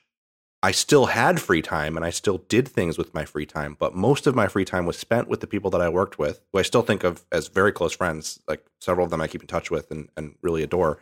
And um, it was mu- very much like we would get done working someplace at 10 o'clock, go to the bar for an hour or two, and there was no difference. I might code switch a bit if I was talking to clients instead of coworkers, but when it was just us coworkers, I mean, it was there was no like differentiation between my home life and my work life. And I don't think until you're forced out of that, the re- the way that I was forced out of it was by deciding I wanted to move across the country, so I had to get a different job. And my new job is a much healthier place um, in a lot of ways to work. And I suddenly was working with people who found certain things less professional or whatever, which was a roundabout way of making me go like, oh, when I'm at work, I kind of need to tone these things down a little bit and and definitely code switch for the workday. Um, and that also helped me to redevelop the like this is me at work, this is me at home when I'm not working. Uh, but it's it's hard. It's it's it's a, it's a challenging thing to break.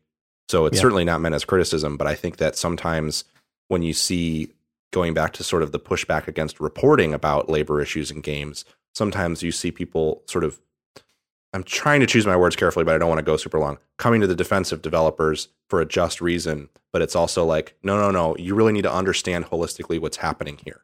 Mhm. Yes, the developers are saying this, but it may not be from a place of full understanding of the situation that they've kind of been manipulated to be in.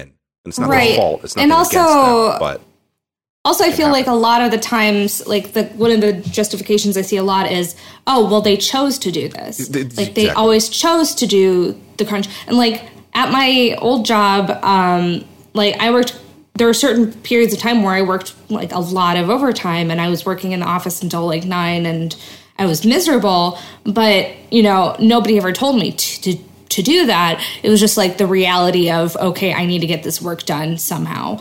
Um, therefore you know it, it, it ended up that way because i was like well you know if i don't do the work who's going to do the work i don't like i felt guilty Yeah. about pushing it onto anybody else so it was just like there's there's like a lot of factors here that aren't aren't just some you know manager uh twirling their mustache going you must Yeah. work here for a 16 hour day like Yeah. that's not the reality of how it works and I, that's what i think is really valuable about Alex's article is just like we we sh- we need to acknowledge the reality while also, you know, saying, Yeah. hey, maybe we could do something differently. to, to your point, Allison, and it, it doesn't always just have to be, I want to get this done. Sometimes it's a case of you're the only one who knows how to do it. Like it's the kind of thing where Yep. If you were hit by a bus, someone else wouldn't necessarily know how to pick up where you left off because you Oh, have, yeah. you have all that context in your head. And you I mean, when I got the- laid off, I like I specifically sat that day. Like I still like I feel like in hindsight, I wish I would have just kind of been like, okay, bye when I got laid off. But that day, Yeah, that's, I that's like what I do.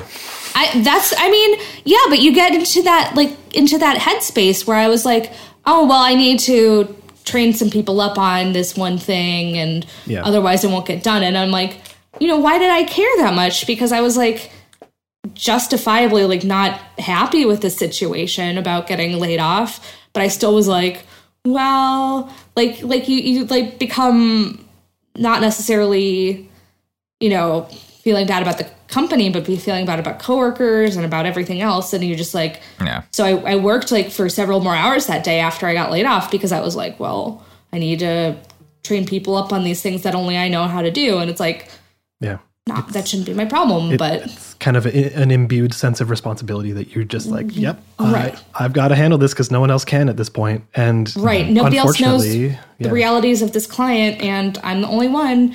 And so, like, I offered to train people before, but that's that shouldn't it shouldn't be my problem. But at the same time, like. Part of that's like empathy for other people too. You're like, I don't want someone else to Right. suffer through like this nightmare that I can help them avoid. right but but yeah. there's i just feel like a lot of you know ways that you get kind of stuck in that mindset where you're like 100%. i have to do this for this company when you're like really you don't No. Uh, one thing we've mentioned a few times is that like the way that the industry writes about the crunch is like not like addressing the problem. And I think like when they report on it, when like a Jason Schreier or you know someone at Waypoint or uh, Kotaku wherever uh, is reporting on this, they're all guilty of it too. Like the the people writing about it, they do the same thing. They crunch, they work long hours, they justify this stuff. Whether that's because you know, oh well, I have to hit this embargo, or mm-hmm. the story. Mm-hmm. You know, I really like the story, and you know, part of And I that. think it's oh, important. they didn't It's get like- they didn't get the game until you know three days before the embargo's up, and it's a forty hour game or whatever. Yeah. Or, Uh, or you think, know, think stuff of like that. think of the classic Jeff Gerstmann story of getting Legend of Zelda Ocarina of Time on like a Friday, playing it literally like 24 hours Yeah. for three days, and then having a review up on the Monday. Yeah, exactly. It's also Uh, challenging because, like, if you look at a company like Bloomberg, which I mean, I'm not attacking Schreier for this, but Bloomberg has had numerous labor issues across the spectrum of Uh, Vice uh, overwork, and yeah, Vice has as well Mm-hmm. and harassment and all this stuff. So it it's certainly to some extent um, the reporting can feel a little bit like uh, stones cast from a glass house. But Right. that also doesn't mean we can't that we shouldn't talk about it and report It- on it. So- no, Right. no. Uh, 'Cause if- it, if- it's 100% should be talked about in the reporting, but I think it's easy to like if you're in the exact same situation, it's hard to do that self reflection and realize, Yes. oh, this is what's happening because it's happening to you too, and maybe you you start to I'm- like justify the way it's happening to. I would people. say like part of it's because I'm a fanboy, so it's hard for me to be totally impartial. But like at least like some places like Waypoint talks about not Yes. all the not every time, but a lot of times they'll bring up like, hey, we overwork sometimes too. And they try to do things to fight against it, like, you know, Patrick Klepek didn't finish Amnesia Rebirth before the embargo date, Yeah. etc. So there are some places that are trying to do the the work to be better, but even it's hard it's such a nuanced subject that you know alex you wrote a 4000 word article about it right like it's hard we've spent 40 minutes talking about it it's hard to like unpack all of the nuance in that conversation really in any medium because it is so multi-headed Yeah. that you can go down i mean it the thing i think about when i think of this is like the image i've had in my head is you know those those pin things you put your hands in and it makes Yeah. the like 3d image of your hand on the other Sure. side mm-hmm. that's what this that's what this problem is like and every single one of those pins is is another aspect of it that in and of itself you could probably devote hundreds of hours of trying to determine how to solve that problem So it's it's and that doesn't mean we shouldn't try to solve it. I'm not being defeatist here, but it mm-hmm. certainly is a hard problem to solve. But I think that we need to acknowledge that it's more complicated than just saying don't crunch. Like It- you know, it's it's more complicated than saying, "Oh, if we delay it six months, that fixes the problem." Like, right. And I think that we need to acknowledge that it's not necessarily just like you know that maniacal evil company going No. ha ha ha ha. Like- like- we like- you know, yeah, that it's more complicated than that. Yeah, like again, look at Route 59, the makers of Necrobarista. There was no evil there, and they had burnout, and they had their own crunch by self-imposed passion, basically, like because they wanted to make the best thing they possibly could, but ended up in kind of the same place. So like, they, they- it's multifaceted. There's not one catalyst. There's not one answer. It's Yeah. we need to be more introspective and more critical and more objective, and start Right. taking things seriously. Yeah. yeah. So that's about it. Anyways, Cyberpunk 2077 got delayed to December. Yeah, if there's, if there's one thing that I that I want like people should take away from this, like other than hey, crunch is a complex subject, and go read Alex's article. It's hey, take care of yourself and like Yes. recognize when you're working too Right. hard and like you know allow yourself time to relax that is one Yeah. thing i've worked like i try to maintain for myself a lot is just like i'm i can disengage i'm going to leave on time every day from my job. I'm not going to think about work. Basically when i get home i'm not going to do anything extra for work even if i have to probably if I oh, should. And I think also it, and some people not- don't have that luxury but right. as much as you can you know do what you and you also can don't to feel disengage. guilty about taking care of yourself. I think that's the biggest thing that like i've had to personally deal with is just that feeling of like i could be working harder or i could be doing more whereas it's like maybe you technically could but it's not worth your health it's not worth your mental health So It's also important to keep in mind, and then I'll shut up, but everyone has different thresholds. Right, what exactly. That limit is, and you need to be respectful of the people around you's thresholds and understand them as well as your own. And you shouldn't, your worth is not determined by your labor and your, like, your Productivity how much too, labor yeah. and productivity you can produce. Yeah, yeah. yeah. Um, Yeah. I have one last thought, and it's kind of unrelated to the games industry and anything we've actually been talking about, um, but it is still wholly relevant to the conversation. And I feel as though everyone in the world, almost at this point, can maybe at least start to contextualize what this feeling is like for developers because we're the majority of us are forced to work from home right now. Uh, Students are forced to take classes at home. Teachers are forced to teach from home. Uh, programmers are forced to work from home 100%. You know, like everybody is at home and it's so incredibly difficult to separate your life from your work, which is nice when you're going to an office or a school or drive through that you're operating the the microphone at whatever. Um, like once you leave that building, you can turn that part of your brain off and you can Yeah. return to your comfy space. You can mm-hmm. have your separate computer, your television, your your kitchen, like, you know, all of that is your home and you're not thinking about work there. But now this has all been invited into our homes. The same place we're relaxing is the same place we're spending 8 to 10 hours a day doing work. And it's a really difficult thing because we do need to learn how to separate our concerns. We do need to say, mm-hmm. okay, once it has reached this hour, I'm done. But like a lot of us don't. Like we say, oh, I could just, you know, I can get back to this. I can finish it later. And like, like, or i oh, can check my had this- email on my phone while i watch a movie or something Exactly. and you're like yeah. yeah Yeah. Like a lot of us have Slack on our phones, like because that way we're able to check it when we're doing other things. Cause like that's something we've been conditioned to do.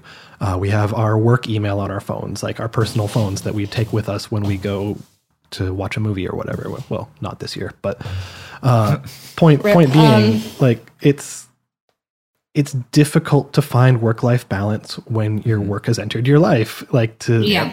to be blunt, and it's it's the same for development. It's the same for all of us, and we just Yeah. need to figure out ways to have self respect. Like that's basically it. Yeah, and, and I mean my my personal way was always to like leave work at at the office, and so yeah, like now that like when I was working from home, like that wasn't a thing that I had. I had to f- constantly kind of fight the oh, I could check that my laptop and just check my email or just check on my phone or and it's it's hard. It's it's it's hard because especially if a lot of us have the kind of working in an office mindset, uh, you, you need a whole different skill, uh, like set of skills and set of boundaries to yourself. So. And it sucks when you're passionate because Yeah. you- Yeah. then you're just like, oh man, wait, it's 9 p.m. I could do this really fast. Oh, uh, anyways, whatever. we can we can move on. We've been here for a long time. Yeah. Uh, take care of yourselves, people. Like, Yep. just take care. Don't of do what yourselves Donnie don't. Don't do what Donnie don't here does. yeah. Uh, let's see. Let's see. Well, uh, speaking of, uh, we're we're long today. I don't know. We'll We we are gonna hit should these next uh, news stories real quick. Yeah, we should. You should just go down. the Well, no room we'll- for for we'll we'll, rap, Just- we'll rapid fire it. Yeah, just If anyone has any any of these. strong feelings, uh, you know, speak now or forever hold your peace. no, no. We just Far Cry 6 has been delayed until after March 2021, and Also also. Rainbow Six Quarantine delayed to sometime before April 2022.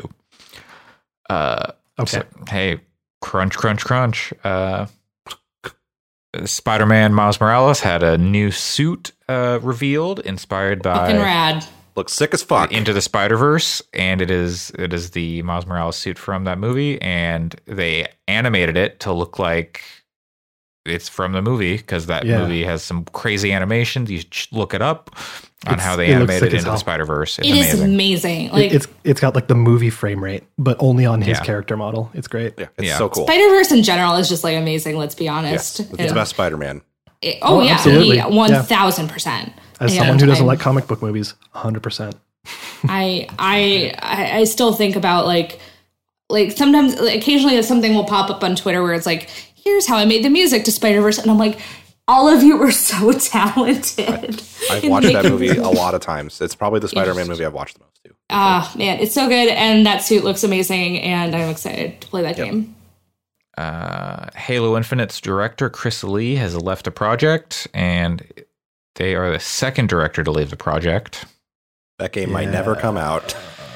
That that that thing Well, is a nightmare yeah. project. Halo the Infinite, Infinite is able me is- development forever. yeah, I was about to Infinite say. development. Yep, Halo Infinite Development. Just call it uh, Doomed Eternal because it's in devel- development hell. Oh wow! Haha. You know what they should do? Also, oh yeah, They- They, Alex. they should they should release that game and then iterate on it.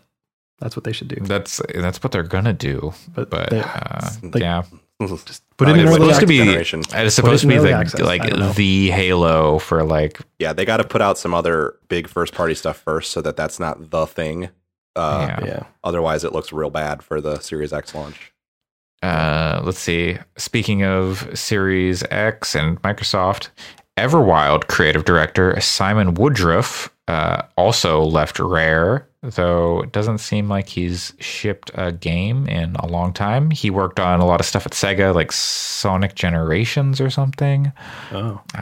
and like he's he's been in the industry a long time, but it doesn't seem like he's shipped anything like recently. So I'm not even sure what's up there. I don't know. There weren't any major details on what's going on there. Uh, next story hackers jailbroke the Oculus Quest 2, bypassing the need for a Facebook login, Hell yeah. which I think that's a whole should thing. wait until we see what happens with PSVR for the next gen before buying. Well, a they. Jim Ry- Jim Ryan, that's his name, Yep. put out a did an interview with the Washington Post where he said new PSVR is not happening next year or probably the year after that. So He also said that there would not be PlayStation 4 and PlayStation 5 cross gen games. So that guy lies all the fucking time. that's that's true. I bet you will see it announced next year. Maybe. Uh, I just we'll mean see. wait and see what it is first before you invest in VR hardware. Uh, Yeah. I wonder. I wonder if um, Facebook slash Oculus are going to do the Switch thing and fix it with a hardware update with some like I their next will, release. I suspect this won't last. This hack won't last. Mm-hmm. Yeah. Uh, let's see.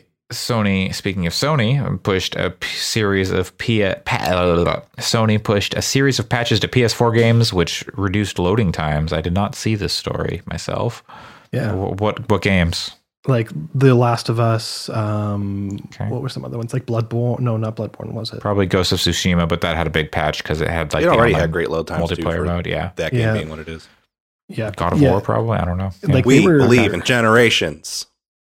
Yeah. Um, like it was kind of insane how much it was like improving. Like it was a significant uh, Okay. improvement. Stuff that was like taking a minute. Like here, The Last of Us remastered.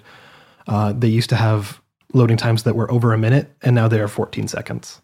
If you optimize your file size and like Yeah. Uh, th- there's a lot of optimization you can do to load times if you know what the hard drive was. Somebody tell Activision because holy shit, those Call of Duty files. yeah. Cold War's but, like, 250 gigabytes. Yeah, Yeah, that's, That's if you have like the Yeah. full 4K texture stuff. Yeah, you're right. It's Um, only 220 or 225 gigabytes if you don't. It's like it's like 175. I thought. Yeah. Uh, but, but, but Andre, That's just the campaign.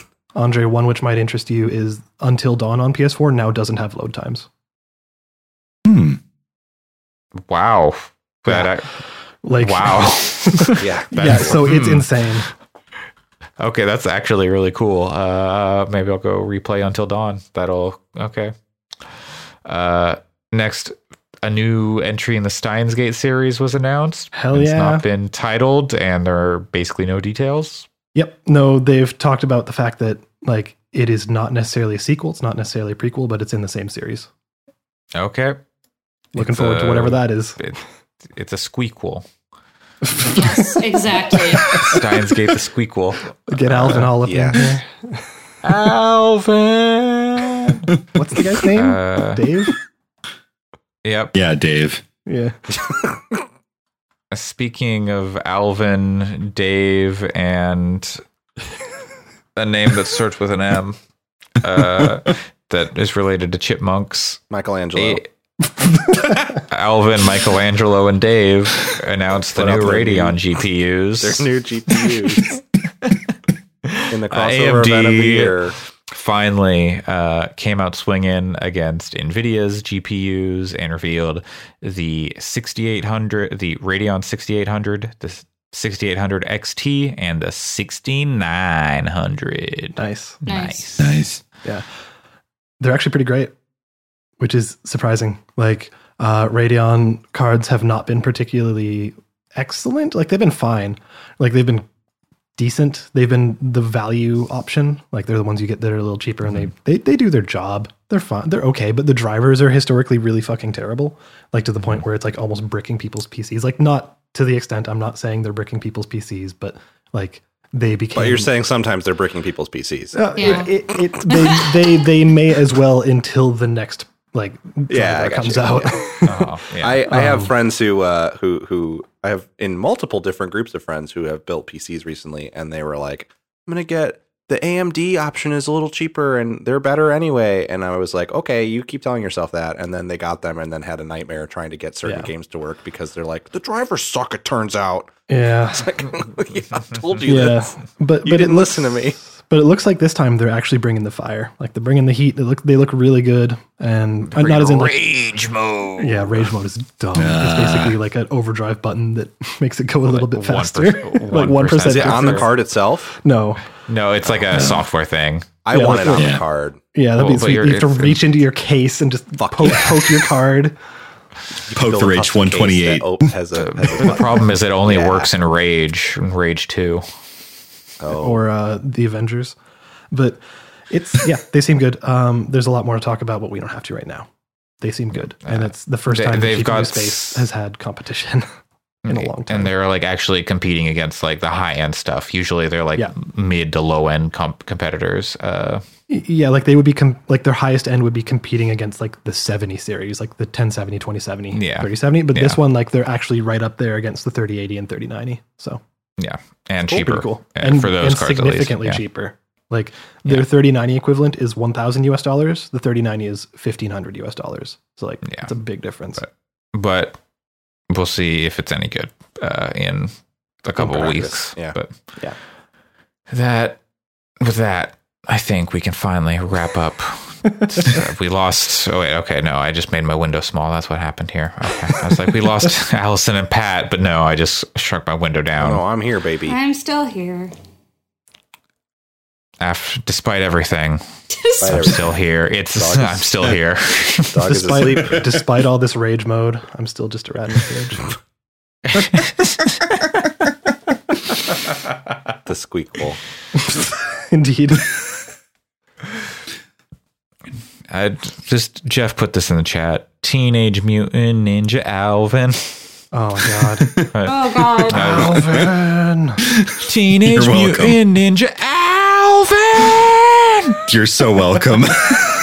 Thank you for I, that. I yelled when I was Neil working. in, Cistriega uh, can have that one for free. yeah, oh, when I There was you working go. in food service, I there was a guy named Alvin came through, and uh, we had to like yell out people's names for their order. And Oh so God. I, just, yeah. I, I looked at my supervisors like I'm just gonna like yell Alvin like Alvin and the Chipmunks, and she's like. Okay, did it, and everyone in the venue just turned and stared at me. Nice. Then he came back like two weeks later, and he's like, "You can do it." he was looking at like I looked down and I saw his name, and I looked up, and we made eye contact. He's like, "Do it." Okay, that's good. Because I, I said think it. He if, if it. your name's No, Alvin, yeah. you've heard that way too much. But if he's like on board, then that's good. the way you said "do it" just made me think of the horse from. Yeah. Oh yeah, Metal no, he said it just like uh, Kiefer Sutherland in Metal Gear. do it. Oh, I was Uh, thinking that of Palpatine. That works too. do it. do it. Execute order, Alvin. This is where we are today. Yeah, it's been, Oh a, yeah, this Hey. is like good morning. this is a long podcast, and I'm just like, yeah. That has been episode 145 of the Gaming Fix podcast on October 31st, 2020. I have been your host, Andre Cole, aka your partner's favorite ghoul. Uh, you can find the podcast on Twitter at Gaming Fix at Fix Podcast. Oh God, it's late. I lost it Oh no. at Fix Podcast on Twitter, uh, at fix.space, where you can read Alex's excellent article. Or you can go over to podchaser.com slash gamingfix, leave us a review. It'd be very much appreciated. And I think I think that's everything for the, this podcast stuff. You can find me, Andre Cole, on Twitter at Coolslaw, C O O L S L 4 W. Pat, where can people find you? Find me at PJC Plays, and you can find me flying airplanes uh, Woo! next Saturday for 24 hours Yay! around the world. Uh, it should be I'm so interesting. excited. It's going to be especially interesting trying to manage that with the whole dog situation. So I'm excited to find a solution to Yeah, that. those planes, they fly themselves. They do kind of these days. Um, so uh, yeah, that'll be that'll be interesting. Uh, We'll try there'll and- be details on how you can get in on that from the donation perspective if you have the means to donate. Um, but also just want people to come and hang out and share that we're doing it. and maybe we'll get some other like uh, stuff going in on the side. Yes, we can do that'd be like you know get some I Among w- Us going or Uh, yeah, um, I'll be streaming to the to the fixed channel, but there's going to be plenty of long periods of time where we can switch over to another game and turns out trans Pacific transatlantic flights really long. Yep. Yeah, and we're Who'd probably going to have to use a little bit of time dilation to get it all to work, but uh, that doesn't mean that it'll be fun to watch the ocean zip by. Allison, where can people find you? You Find me on Twitter at W R I T E R S E R E N Y T Y. Jeff. You can find me on Twitter uh, at Stranger Peace. That's P E A C E, uh, where you can see all of my word vomit. Yum. Yum. Yeah. Word vomit. Yum. Yum. Wow. Okay. And Alex, where can people find you? I'm still thinking about gourds. I didn't know that zucchini was a gourd. Is it? Huh? It is. Okay. Yeah, I read something about how like pumpkins in certain parts of Asia are like just just mean gourd. So like Yep. basically if you say are you carving pumpkins, it's like are you carving any gourd? You get like I don't know. That's In Japan, they don't like old people. they didn't have a word for green, so they just say blue. So Yeah. like the light's blue, and they do yeah Wow. I love it. That's Yeah. wild. yeah. Or like if you're talking about it like like a banana, it's like oh, it's too blue. Yeah. Yeah. That's awesome. I love that. Yeah. that's cool. Like they had a word for green, but they just don't. They just said it was blue. I just I don't. It's an inherently colorblind culture. But only for green. anyway, that's gonna do it. Thanks for joining us on Thanks for this t- very special podcast. Thanks for joining, Jeff. As always, we always appreciate it. Yay! Thank you, Oh, Jeff. of course. And Cool, thank you, thanks for Jeff, having- for, thanks having the me. excellent. Yes, thank you for the excellent theme. We love it. Oh, Yes. Sure, our Yeah. listeners love it. Mm-hmm. Yeah. I'm, I'm, I'm just glad people enjoy it. You Look up the GIF of Cat Jam, and that's what they're doing every time we start the podcast. Aw. Goodbye, everybody. Goodbye. Goodbye, y'all. Bye.